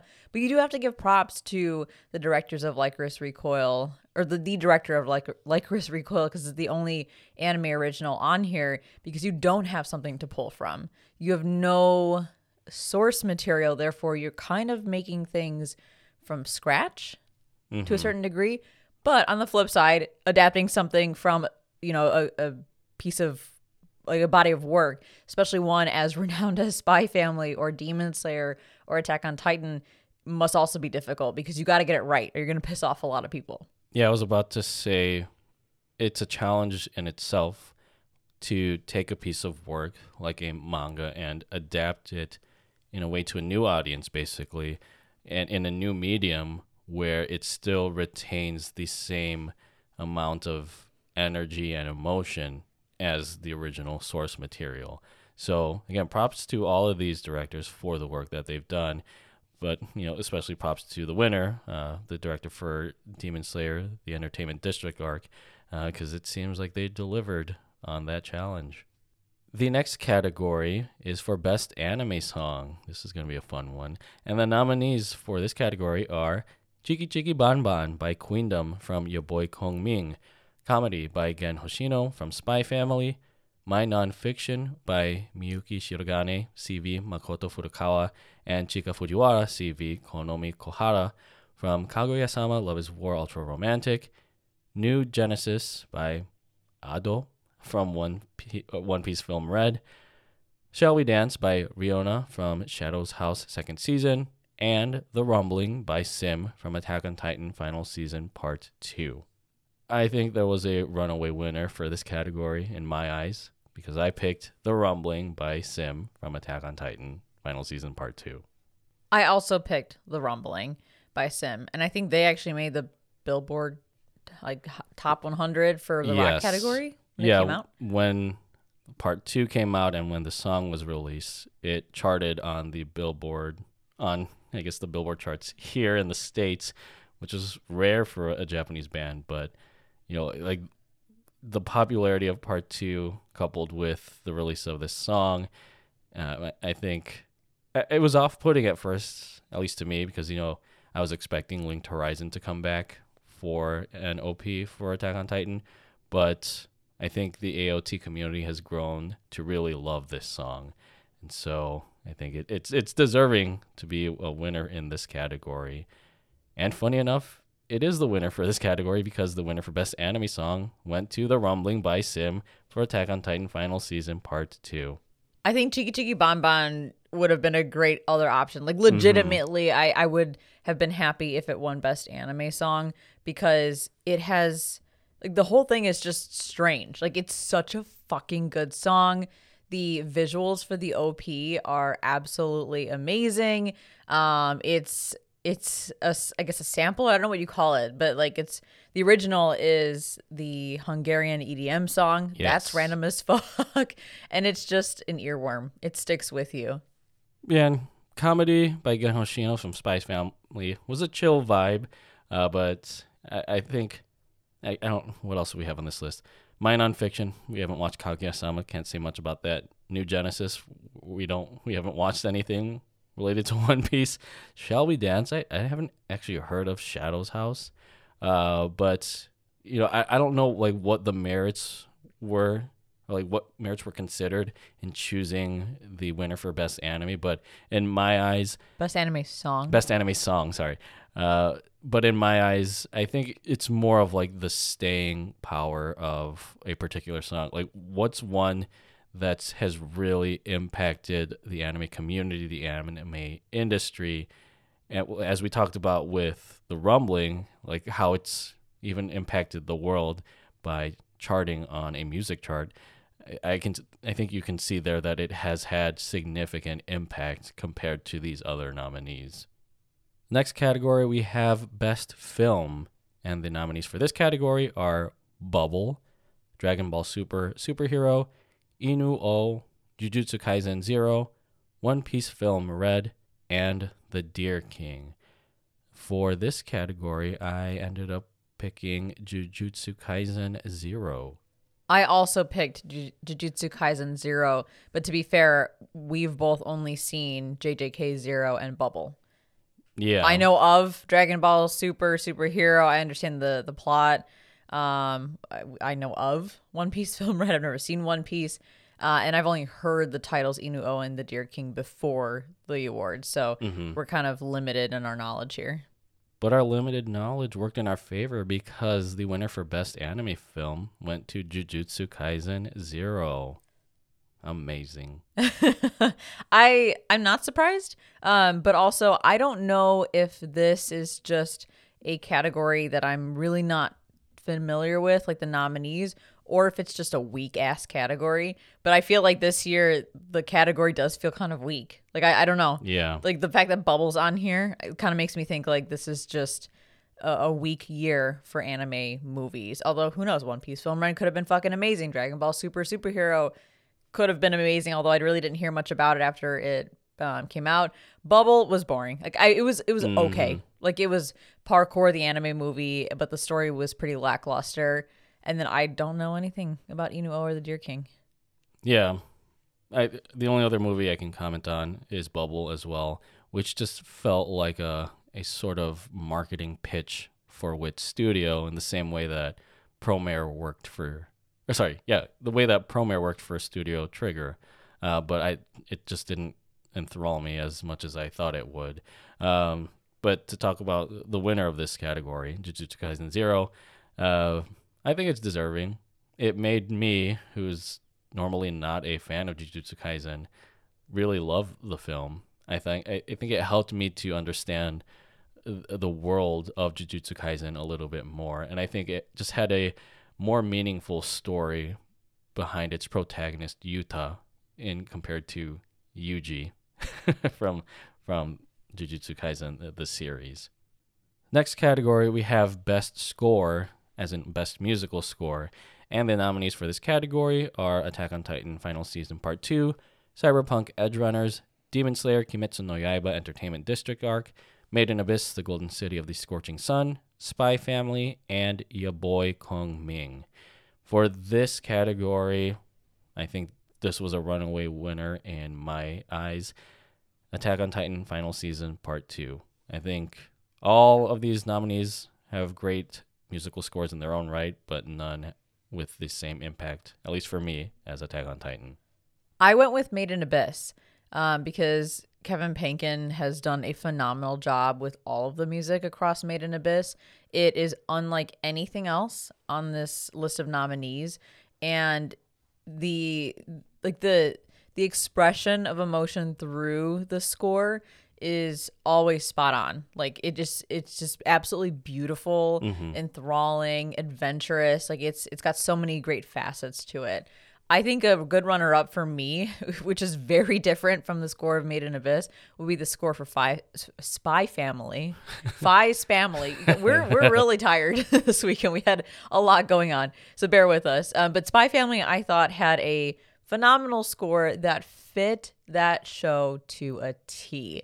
I just think that you you can't get any more espionage, you know, 1960s than what No Name came up for for Spy Family. So I wanted to go Spy Family, ultimately picked Made in Abyss.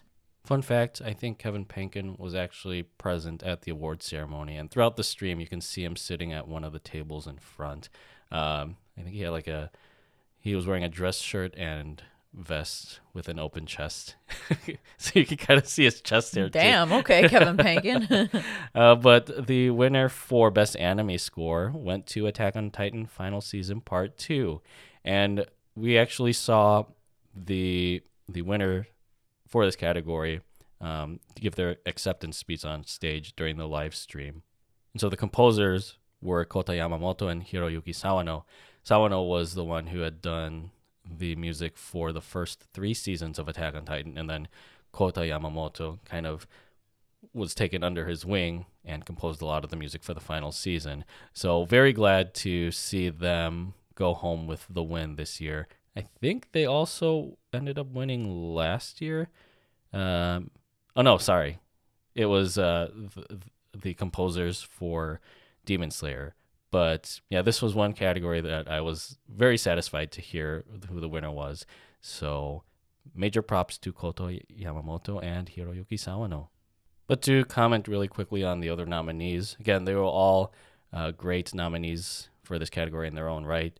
Um, Cyberpunk Edgerunners, I, I think there was an actual composer for some of the music in this show, but most of it just came from the Cyberpunk Edge Runners, or not the Cyberpunk 2077 video game soundtrack. yeah, So- I I thought about that too. I was like, it's the the stuff is good. Like this, the music you get in Cyberpunk Edge Runners is fucking good, mm-hmm. but is it original to the Yeah. anime? like maybe fifty percent. I don't know. So I that's the only hesitation I had there. I also had some hesitation on your boy Kong Ming mm-hmm. because while while I assume all the songs on there are originals, maybe except for Chiki Chiki Ban Ban, which takes from another song, I I didn't think that the the music was stand out. Besides Chiki Chiki Ban Ban. and you know, the vocal performances in Ya Boy Kong Ming, and like most of the songs are in English, and I know the singers probably tried their best at pronouncing it, but I think you know thinking of a, an anime like Carole and Tuesday, which also had English English songs, uh, I think those had a little more quality to them uh, compared to something like your Boy Kong Ming. and more variety. Mm-hmm. I'm sorry, but they played the same song in your boy Kong Ming like 10 times. Like they just this one song kept coming up over and over again, and then all like multiple characters would sing it, and I'm like, I, there's more songs than just this in in the score. Like like play something else. Mm-hmm. And then Demon Slayer, you know, I, not to say it's not a standout sound, soundtrack, but I can't really think of pieces from the Entertainment District arc that really stuck out in my mind. And you know, of course, like I think my second choice, like you, uh, for this category as winner, I would have gone with Kevin Penkin because he's a fantastic anime composer. I think he was saying like how he felt like Made in Abyss season two was almost like his magnum opus, but I feel like he has so much more potential in the anime music space that I hope to one day see him win this category. Or I, actually, no, I think he did win this category before with uh, Tower of God at some point, because he was the composer for that anime. But yeah, I, I mean, if if someone can correct me, but hopefully in that case he can win again, just because he's a again great music composer. Next category is also musical based because it's the category for best ending sequence. And so for this category, the nominees are Akuma no Ko by Ai Higuchi from Attack on Titan Final Season Part 2, Comedy by Gen Hoshino from Spy Family, My Heart Has Surrendered by Airi Suzuki from Kaguya-sama Love is War Ultra Romantic, Koi no Yukue from uh, by Akari Akase from My Dress Up Darling, Koshaberi Biyori by Fantastic Youth from Komi Can't Communicate second series, and Yofukashi no Uta by Creepy Nuts from Call of the Night. For this category, it's kind of similar with anime song. I went with one that I feel has the most significance. Um, I went with the ending for AOT, which is Akuma no Ko. I also went with Akuma no Ko from Attack on Titan. We did have our episode at the end of 2022 where we talked about our favorite OPs and EDs from anime in 2022 and Akuma no Ko made my list because it is just beautiful. Everything about it is absolutely amazing. I will say though that best anime song is a confusing category because almost all if or most if not all of those nominees are also openings and endings. Yeah, and I think we discussed this in our Patreon episode. I think anime song for that category, it's more of looking at the song itself. Um, ending sequence, I feel like would comprise both the the music and the visuals that you see in the credits. And so the winner for best anime ending sequence actually went to Comedy by Gen Hoshino for Spy Family which I'm okay with because the song is a vibe. It's a chill vibe, a great way to end each episode for the first cour of Spy Family. And if I, if I recall the visuals for it, it was kind of like sketches of Anya. Or no, am I mixing up? No, sorry, it wasn't sketches, but it's like Anya going through her routine with or like your daily routine with Lloyd and Yor. But there's like imagery flash kind of like in the background and stuff. Like it mostly follows Anya. Mm-hmm. Um, but yeah, no, it's it's a great song, great visuals. I I'm also not mad about this one winning. Um, I would say visuals wise, Akuma no Ko is more subdued. It just is Eren in a field. Like that's literally all it is. Yeah, and his but, it's callback to I think like one of the first open or ending sequences for AOT as well. Yeah, but like I think that coupled with the song, it is the visuals. While they may not be as flashy as some of these others, it is a perfect blend of or perfect marriage of the visuals and song. Like the song complements the visuals, the mm-hmm. visuals complement the song, leading to a beautiful ending sequence. So I am a little salty that that didn't win ultimately. Um, I do want to comment on My Dress Up Darling. Yes. I mean, fucking Kyun Kyun Kyun, yeah. amazing song. However, visuals wise, it's just them as chibis or more like cartoon. Like doodles. Doodles, yeah. yeah. So visuals are okay. So I can see why it didn't win, but I'm glad it's at least nominated. Mm-hmm. Call of the Night, Kaguya-sama, can't say much about those. Uh, for Komi, the song was was good. Um, I think for visuals, it kind of had the characters like the classmates in 8-bit style, which is pretty unique. But it was like Just Dance because it was actual people. Yeah, right. Like, like what do you call it? Like rotoscoping? Yeah, yeah, rotoscoped uh, versions of the characters. but nothing that kind of stands out like Akuma no Ko or comedy. Um, so yeah, comedy takes the win here. And I think the last music related category is Best Opening Sequence.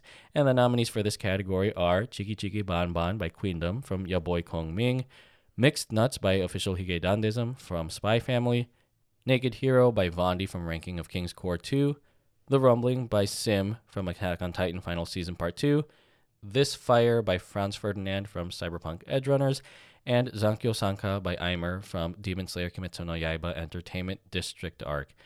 There's a clear winner here.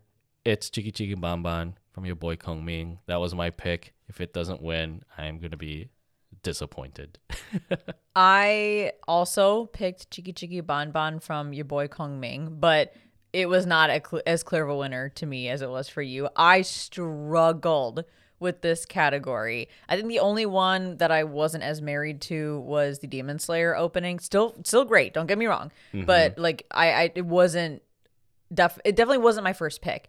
Um, the rumbling. I mean, it's the rumbling. It's iconic at this point. Mixed nuts.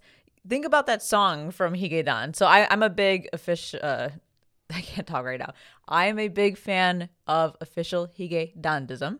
Um, and I loved that song. The person on the drums and on the piano, like they're going ape shit in the beginning of it. Like it's so good, and the visuals are a great fit. Um, the Cyberpunk Edgerunners opening is really, really good too. It's like a perfect vibe for the show. Naked Hero was one of my favorite openings from last year. It was absolutely beautiful. You talk about another mar- great marriage of, um, you know, visuals with song. This is like, this is it. I, I get so much emotion watching it. But I ultimately went with Chiki Chiki Bon Bon because to me, there's nothing that compared to that from last year. Well, I think this is going to be our first disappointment for the night because the winner for best opening sequence went to The Rumbling by Sim from Attack on Titan Final Season Part 2. I'll just say, I, I'm not, okay, I'll rephrase. I'm not disappointed by this win because I love The Rumbling by Sim, but I think that Chiki Chiki Bon Bon was robbed. I do too. I, I feel the same as you. Like again, all these were really good options. I'm I'm happy to see the rumbling be recognized once again. But come on, Chiki Chiki Bon Bon, what the fuck? There's Yeah. n- again nothing else compared to it. Not even just within this year, but in anime in general. I can't think of any openings or endings that I've ever seen that come close to Chiki Chiki Bon Bon in the mm-hmm. way that it was stylized. Um, I also think that Chiki Chiki Bon Bon is a perfect marriage of visuals and song that complement each other. Yeah. It is so good. It's just so good. And we, we learned the little dance, the little Kongming dance that they do in the OP. And I think I talked about this in the Patreon episode. Like, I'm really curious what the pitch was, or like the pitch that was given to the team that had to create the OP. It's like, Uh, guys, just- we heard this really great Hungarian EDM song. We got to use it as an opening for this anime. Like, what the fuck? and then the team just took it and ran away with it, and it's just a psychedelic visual spectacle. Uh, so yeah, I'm kind of, I'm slightly disappointed that they didn't get the win here. Um, again, the rumbling is a great song, but thinking of opening sequence in terms of visuals, I feel like it's it's a standard like Mappa opening. It's very reminiscent in a way of like Jujutsu Kaisen's openings. yeah, I don't. That's like a a a what do you call it? Like a slight to Mappa because mm-hmm. it takes a lot of effort to animate something as gorgeously and as beautifully as the Jujutsu Kaisen opening, the Chainsaw Man opening, the Attack on Titan opening, and this opening also gave us the fucking memed Eren screaming face. Yes, that's so true. That that's good. Um, but it it also kind of felt like another Attack on Titan opening from the Mappa side of things. Obviously, the Wit Studio openings all kind of felt the same way, but different than what Mappa presented. Um, so I, I wouldn't say it like, yeah, stood out in that sense. It has other openings that feel like it. You can't quite say the same thing about Chiki Chiki Bon Bon. Yeah, and just to comment quickly on the other nominees, Mixed Nuts, great song. I think uh, opening for that was like a very, almost like Catch Me If You Can with the the animated sequence in the beginning and then transitioning into the characters as drawn by Wit Studio and Cloverworks. Um, this this fire felt more cinematic in its opening, but nothing that felt like impactful. Um, and then Zankyo Sanka, great song by Aimer, but it, it it doesn't live up to Gurenge, unfortunately. And then that sort of just felt like a standard Demon Slayer opening. Oh, you know what I wanted to say back with um, Best Director when it comes to Spy Family? Mm-hmm. I don't know what that director for Spy Family was ultimately responsible for when it came to the collaboration between Cloverworks and Wit Studio, but I imagine that he had to have some some involvement. So I think what stood out for Spy Family is that assuming that this director had involvement in that, to be able to balance two entire studios in the direction that they're taking this this anime and then for it to be such a clean seamless anime especially in terms of animation like Mm-hmm. that's fucking phenomenal. So whether it was that director or maybe another member of staff who was coordinating all that props to them because that, that's a rare feat in anime. We haven't seen much of that. It, it has happened in anime but not often enough. Yeah, and I think the from that collaboration they've come out with like some sort of studio or collaborative efforts um, to continue work like they did for Spy Family. Um, what was it? Last thing I was gonna say for this category, uh, "Naked Hero" by Vaundy. oh my god so fucking good Yeah, great song, visuals too. I think if we were to judge this on how much it tugs at the heartstrings, then this would be a, a great winner for anime opening sequence. And I feel like okay, little part of me feels like it's Wit Studio trying to tell Mappa or Mappa, you're not the only ones who can do like high quality smooth animation mm-hmm. that just like it looks absolutely seamless and fluid because there's something so intense behind the visuals of Naked Hero that like I just I love watching it. I just love it. I love I love every facet of that opening. I think it's so good. Next category we have is Best Continuing Series. And the nominees for this category, or to, to caveat, or to preface, I don't know, I don't think caveat's the right word, but to preface, uh, Best Continuing Series refers to series that are guaranteed to have an upcoming season. Um, so, like, th- their story hasn't completed yet. And so the nominees for this category are Attack on Titan, Demon Slayer, Kimetsu no Yaiba, Kaguya-sama Love is War, JoJo's Bizarre Adventure, Made in Abyss, and One Piece. Well, to clarify, because there's a lot of orig- or new shows that also have not completed their stories. I think these are shows that have been ongoing before 2022 and are mm. still going to be continuing because Okay. you're going to have like a bunch of the shows under like the new category, like best new anime that still technically have more to their yeah. stories. Okay. Yeah. That's how I would describe it better, anyway. Yeah, that better clarifies it. Uh, I think the the one show that defines continuing series in this case um, would be One Piece, but The epitome of a continuing Yeah. series. I think for this I went with Attack on Titan just because, you know, this story has been going on for 9 years, but it's still as riveting and as refreshing and as captivating as it was when it started that many years ago. And we're now gearing up for its final conclusion, final final final conclusion hopefully with the final season part 3, part 2. Um, so that was my choice for this category. I ended up going with Attack on Titan as well, although as a diehard JoJo fan, I really wanted to go with JoJo's Bizarre Adventure because when you talk about continuing series, I mean, you got a continuing series that follows a whole fucking lineage of a family. Like it is it's it's iconic in that way, but Attack on Titan will always be more iconic. So that's that's why I went with AOT. But the ultimate winner for best continuing anime series, no surprise here, went to One Piece. I mean, people would riot if it didn't go to One Piece. yeah. I mean, 1,000 It is plus, the definition of Mhm. that. 1,000 plus episodes. Like nothing else comes close. Um, what are the other nominees? Kaguya-sama. Again, can't say much about that. I thought it was it was wrapping up though after season three and this movie, but maybe that's not the case. Uh, and then Demon Slayer. Yeah, I think now watching like the preview for season three, the story is definitely getting interesting. Um, so it's more of a wait and see on that. But yeah, for me at least, AOT is I would guess be like the second runner up to One Piece here.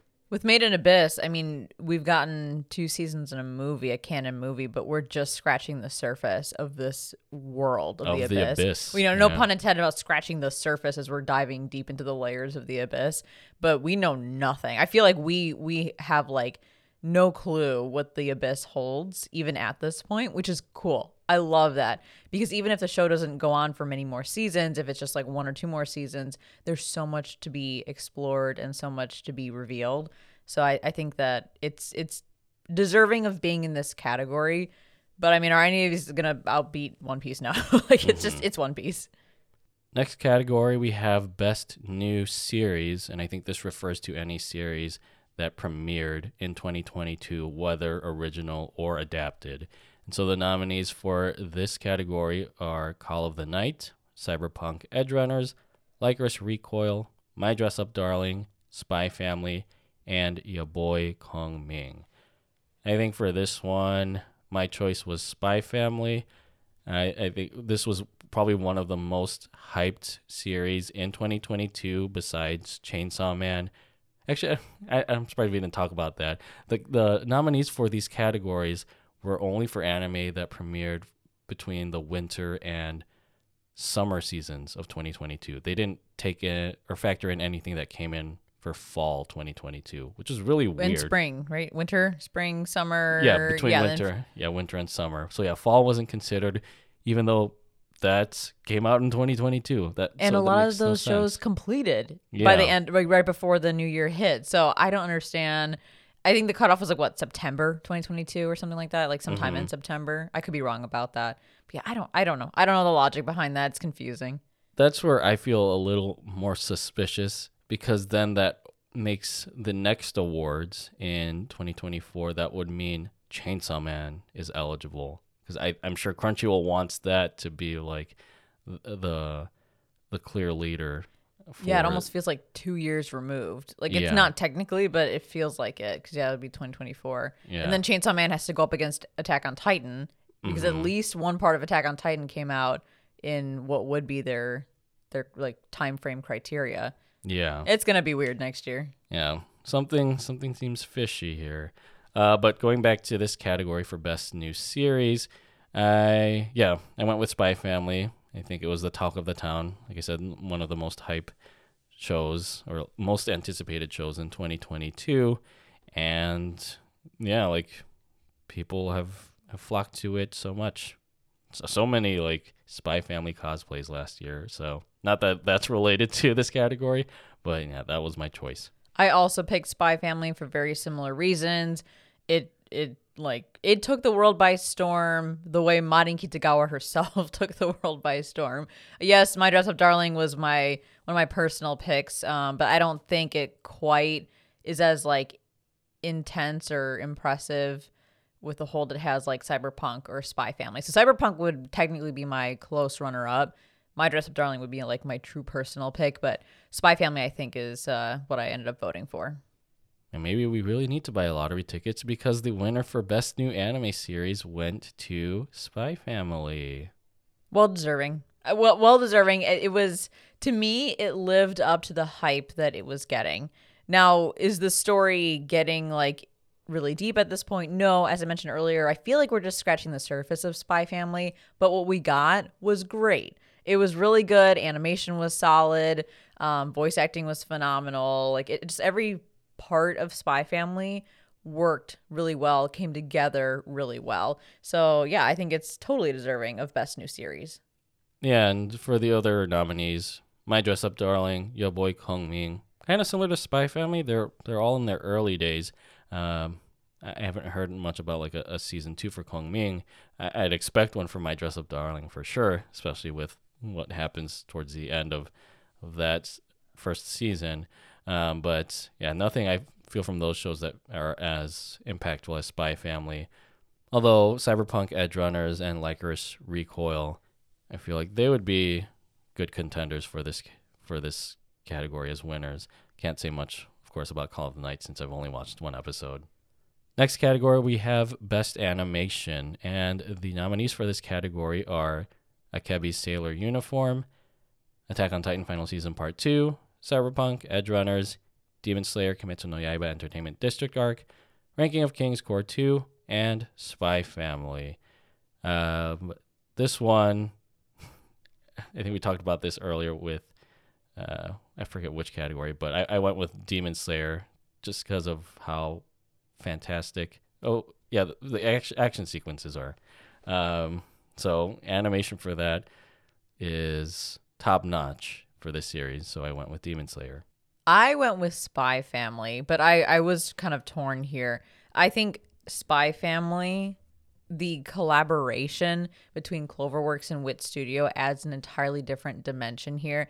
And as I mentioned earlier, the fact that they had two entirely different studio animation teams working on this, and you cannot fucking tell the difference between each mm-hmm. episode that they worked on. Because I think like one of them worked on all the even number episodes, the other worked on all the odd number episodes, if I remember correctly.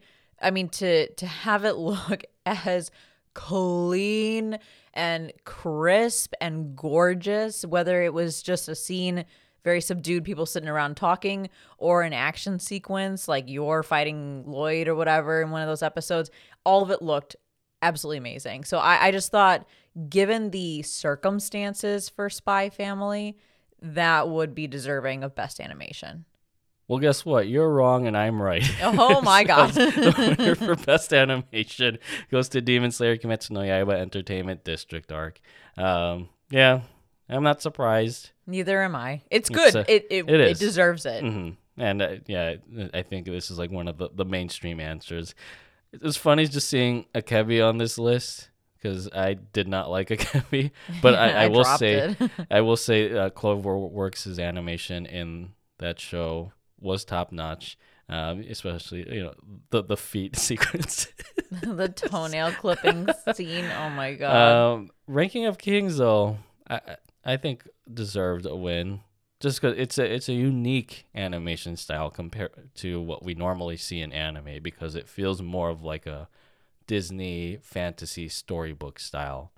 And Cyberpunk Edge Runners, I mean, that's Studio Trigger. They're they're I was gonna say in a league of their own, but not really, not really a league of their own. They just are their own entire like vibe and and look and feel. Mm-hmm. Like you mm-hmm. can you can spot a Studio Trigger anime among a crowd. Like you just From know a mile away. But that, that's a good thing, right? Like they they're so iconic in their particular style um, and way of doing action sequences and way of approaching animation in general that you know trigger when you see it. Um, I would say Attack on Titan this one's tough because the animation is really good it's throughout Mappa. the entire thing. Mm-hmm. But then you have you have the CG during mm-hmm. some of the mm-hmm. more intense like fighting sequences, which CG is part of animation. That's totally fair. But then you also kind of have to factor in like like does CG make things easier? And is that why they're choosing that over 2D anime? And so if they're choosing a a an easier, faster route, does that diminish whether they deserve that? But now that brings mm. up Demon Slayer because I don't know anything about it. I need to I need to spend time reading about it. But my understanding from a one of our listeners um, who sort of explained it to me in our Discord, I believe, that there is like the underlying CG that then has 2D animation over it in Demon Slayer, which is why they're yeah. able to pull off such intense sequences and have such clean, consistent animation. Um, but I don't know. I can't speak to it because I, I, just ha- I haven't done the research yet. No, yeah, I, I recall hearing about that for Demon Slayer. But here's the thing: I think Demon Slayer, it's so clean with the animation that you can't tell that it's CG. Yeah, that's with true.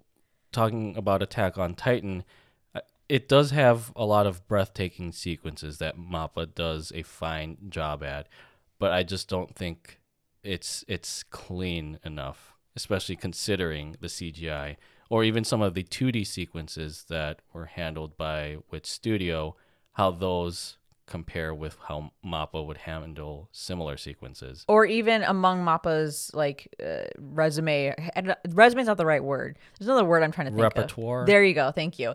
Um, of anime, when you think like Jujutsu Kaisen season one, they have 2D animated hand to hand combat that looks more impressive than Yes. the CG titans, these huge titans fighting. So I think that's kind of where I faltered a little bit um, with Attack on Titan why I didn't choose it for this category. And maybe why it didn't win. I don't know. But yeah, Demon Slayer takes the win. Actually, it's been winning a lot these awards. Holy shit, yeah. So, next category we have Best Character Design, and the nominees for this category are Cyberpunk Edgerunners, Demon Slayer Kimetsu no Yaiba Entertainment District Arc, JoJo's Bizarre Adventure, Stone Ocean, My Dress Up Darling, Ranking of Kings Cour 2, and Spy Family. This one, maybe it's the JoJo fan in me, but I, I went with Stone Ocean. I mean, it's David Production. They always do a fantastic job with adapting JoJo, and Stone Ocean was no different with how delicate, not delicate, how intricate all the character designs were. I mean, look at Anasui, like all the details in his design, like what they had to work with, or even Jotaro's new snakeskin suit, suit and, and, and purple jacket, like the detail that goes into that sort of work. So I went with JoJo for this category. I did as well. And I don't care if people think I'm biased because I'm a diehard JoJo fan. I genuinely think that JoJo's Bizarre Adventure should win Best ca- Character Design because not only in Stone Ocean, you think about the entirety of JoJo's Bizarre Adventure, you don't have as many iconic characters for their actual design. You think like Eren Yeager, iconic character, not for his character design necessarily, but for who he is and how like what he his impact to the story, um, his backstory, just everything about him. But like character design wise, I think character design is iconic in JoJo because you're not only talking about the characters themselves, their personalities, which by the way, the Joe Bros in Stone Ocean are so drastically different from each other that each of them feels distinct and unique. But then on top of that, you have their insane fashion. That's also distinct and unique for each of these characters. Even some of the more minor characters have this distinct look to them. There's so much thought that goes into the aesthetic of each character. And then on top of that, you have fucking JoJo poses. I mean, what other anime is known for the poses that their characters do? And I think all of these kind of play into character design. I know some people also believe that character design should take into account like the personality of the character and their story and all that stuff. Um, but I think JoJo, like there, there's uniqueness in every facet of what you'd find in character design, in that category of character design. Well, we'll be disappointed here because the winner for Best Anime Character Design went to Demon Slayer Kimetsu no Yaiba Entertainment District Arc. I mean, it, they look good, but when you think like character design from a personality standpoint, they're kind of tropey. Like Tanjiro is the self-doubting anime protagonist who cries a lot. Mm-hmm. Inosuke is like the crazy, goofy, off the wall, like wild card character. Zenitsu's the big ass crybaby who's scared but has like the potential. You know what I mean? Like the, there's something tropey, and maybe not in like a bad way, but like it is more tropey in Demon Slayer.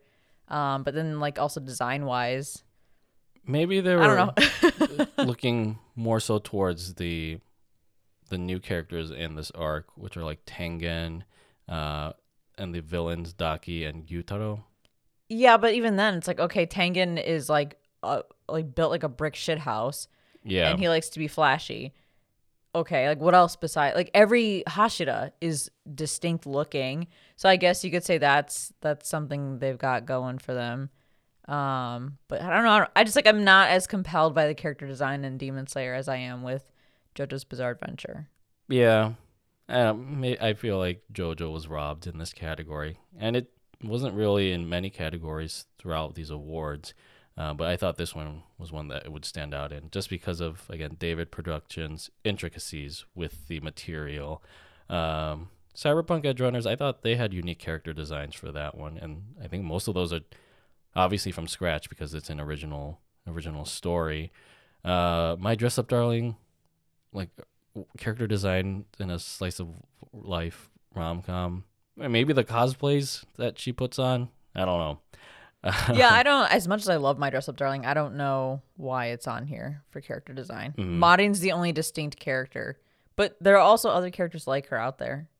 Ranking of Kings, this one I think is can go both ways because, it, like I said earlier, it's a unique animation style with the story, but certain like there aren't many characters that feel like I like I was wowed by their character design.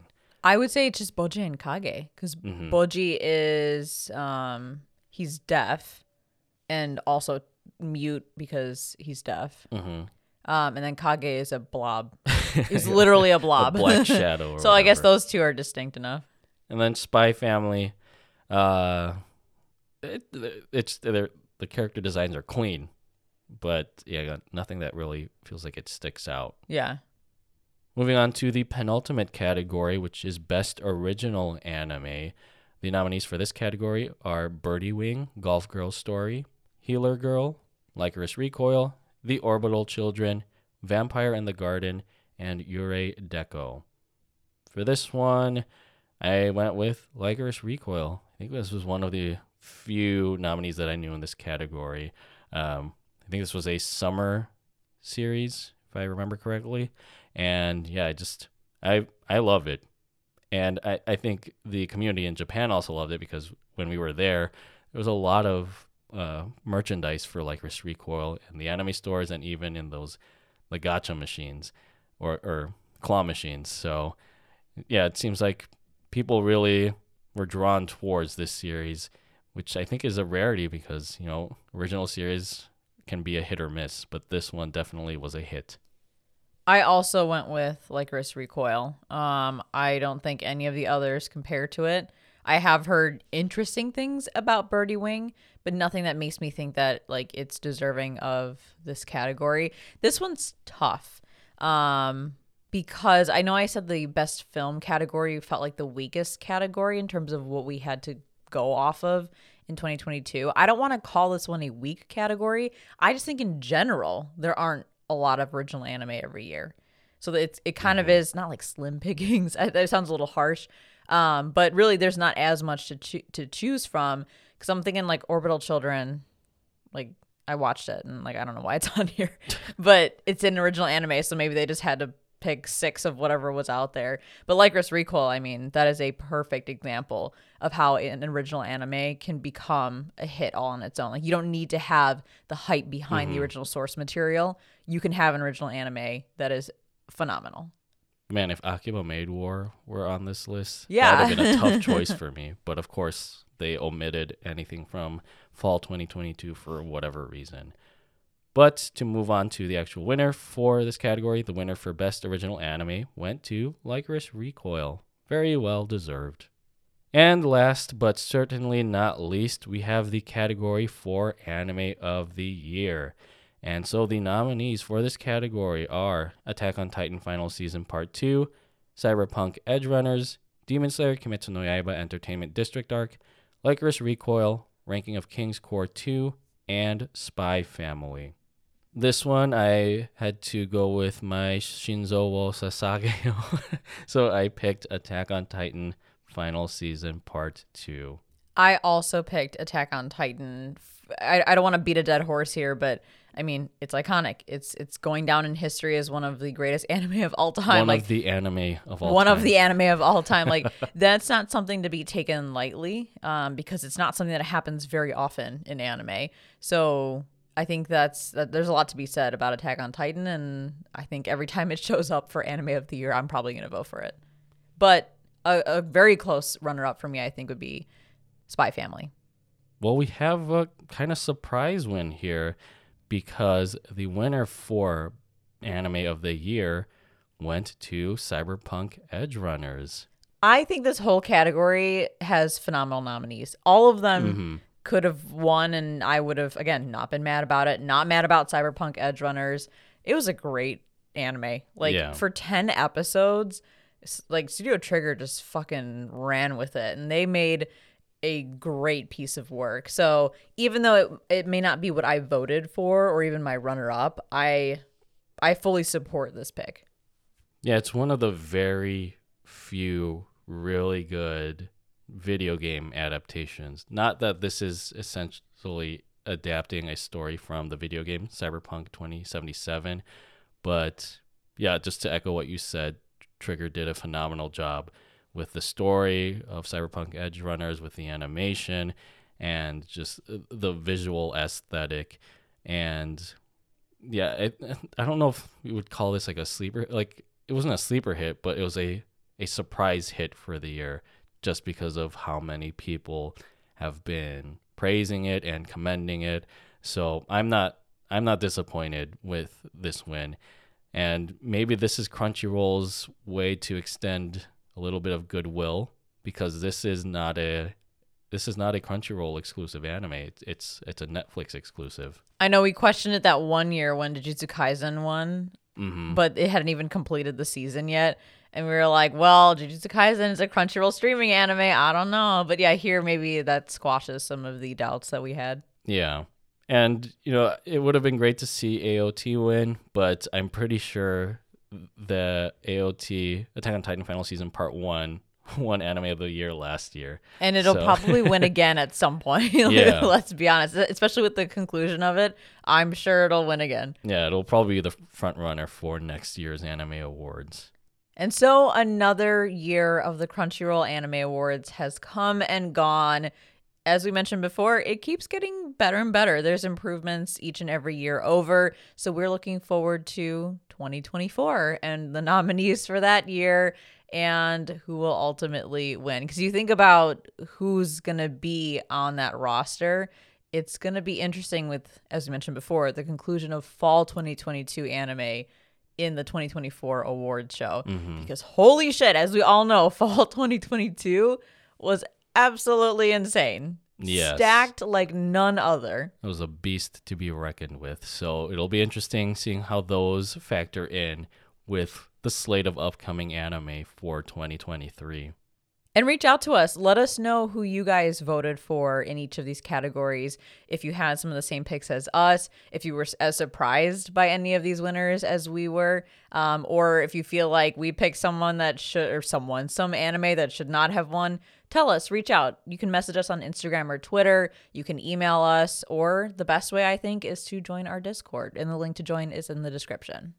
And thank you guys, as always, for tuning in, listening, and hope you look forward to our thoughts on Crunchyroll Awards next year. As always, subscribe to Strictly Anime on your favorite podcast service. Join our Discord to chat with us and let us know who you voted for. Follow us on Instagram at The Strictly Series, on Twitter at Strictly Series, and check out our website, thestrictlyseries.com. If you'd like to support the show and get access to things like our bonus episodes, head over to patreon.com slash the Strictly Series tune Strictly JoJo, our other podcast dedicated to JoJo's Bizarre Adventure. All links are in the description. Thank you so much for listening, and as always, stay safe, stay healthy, stay weeb.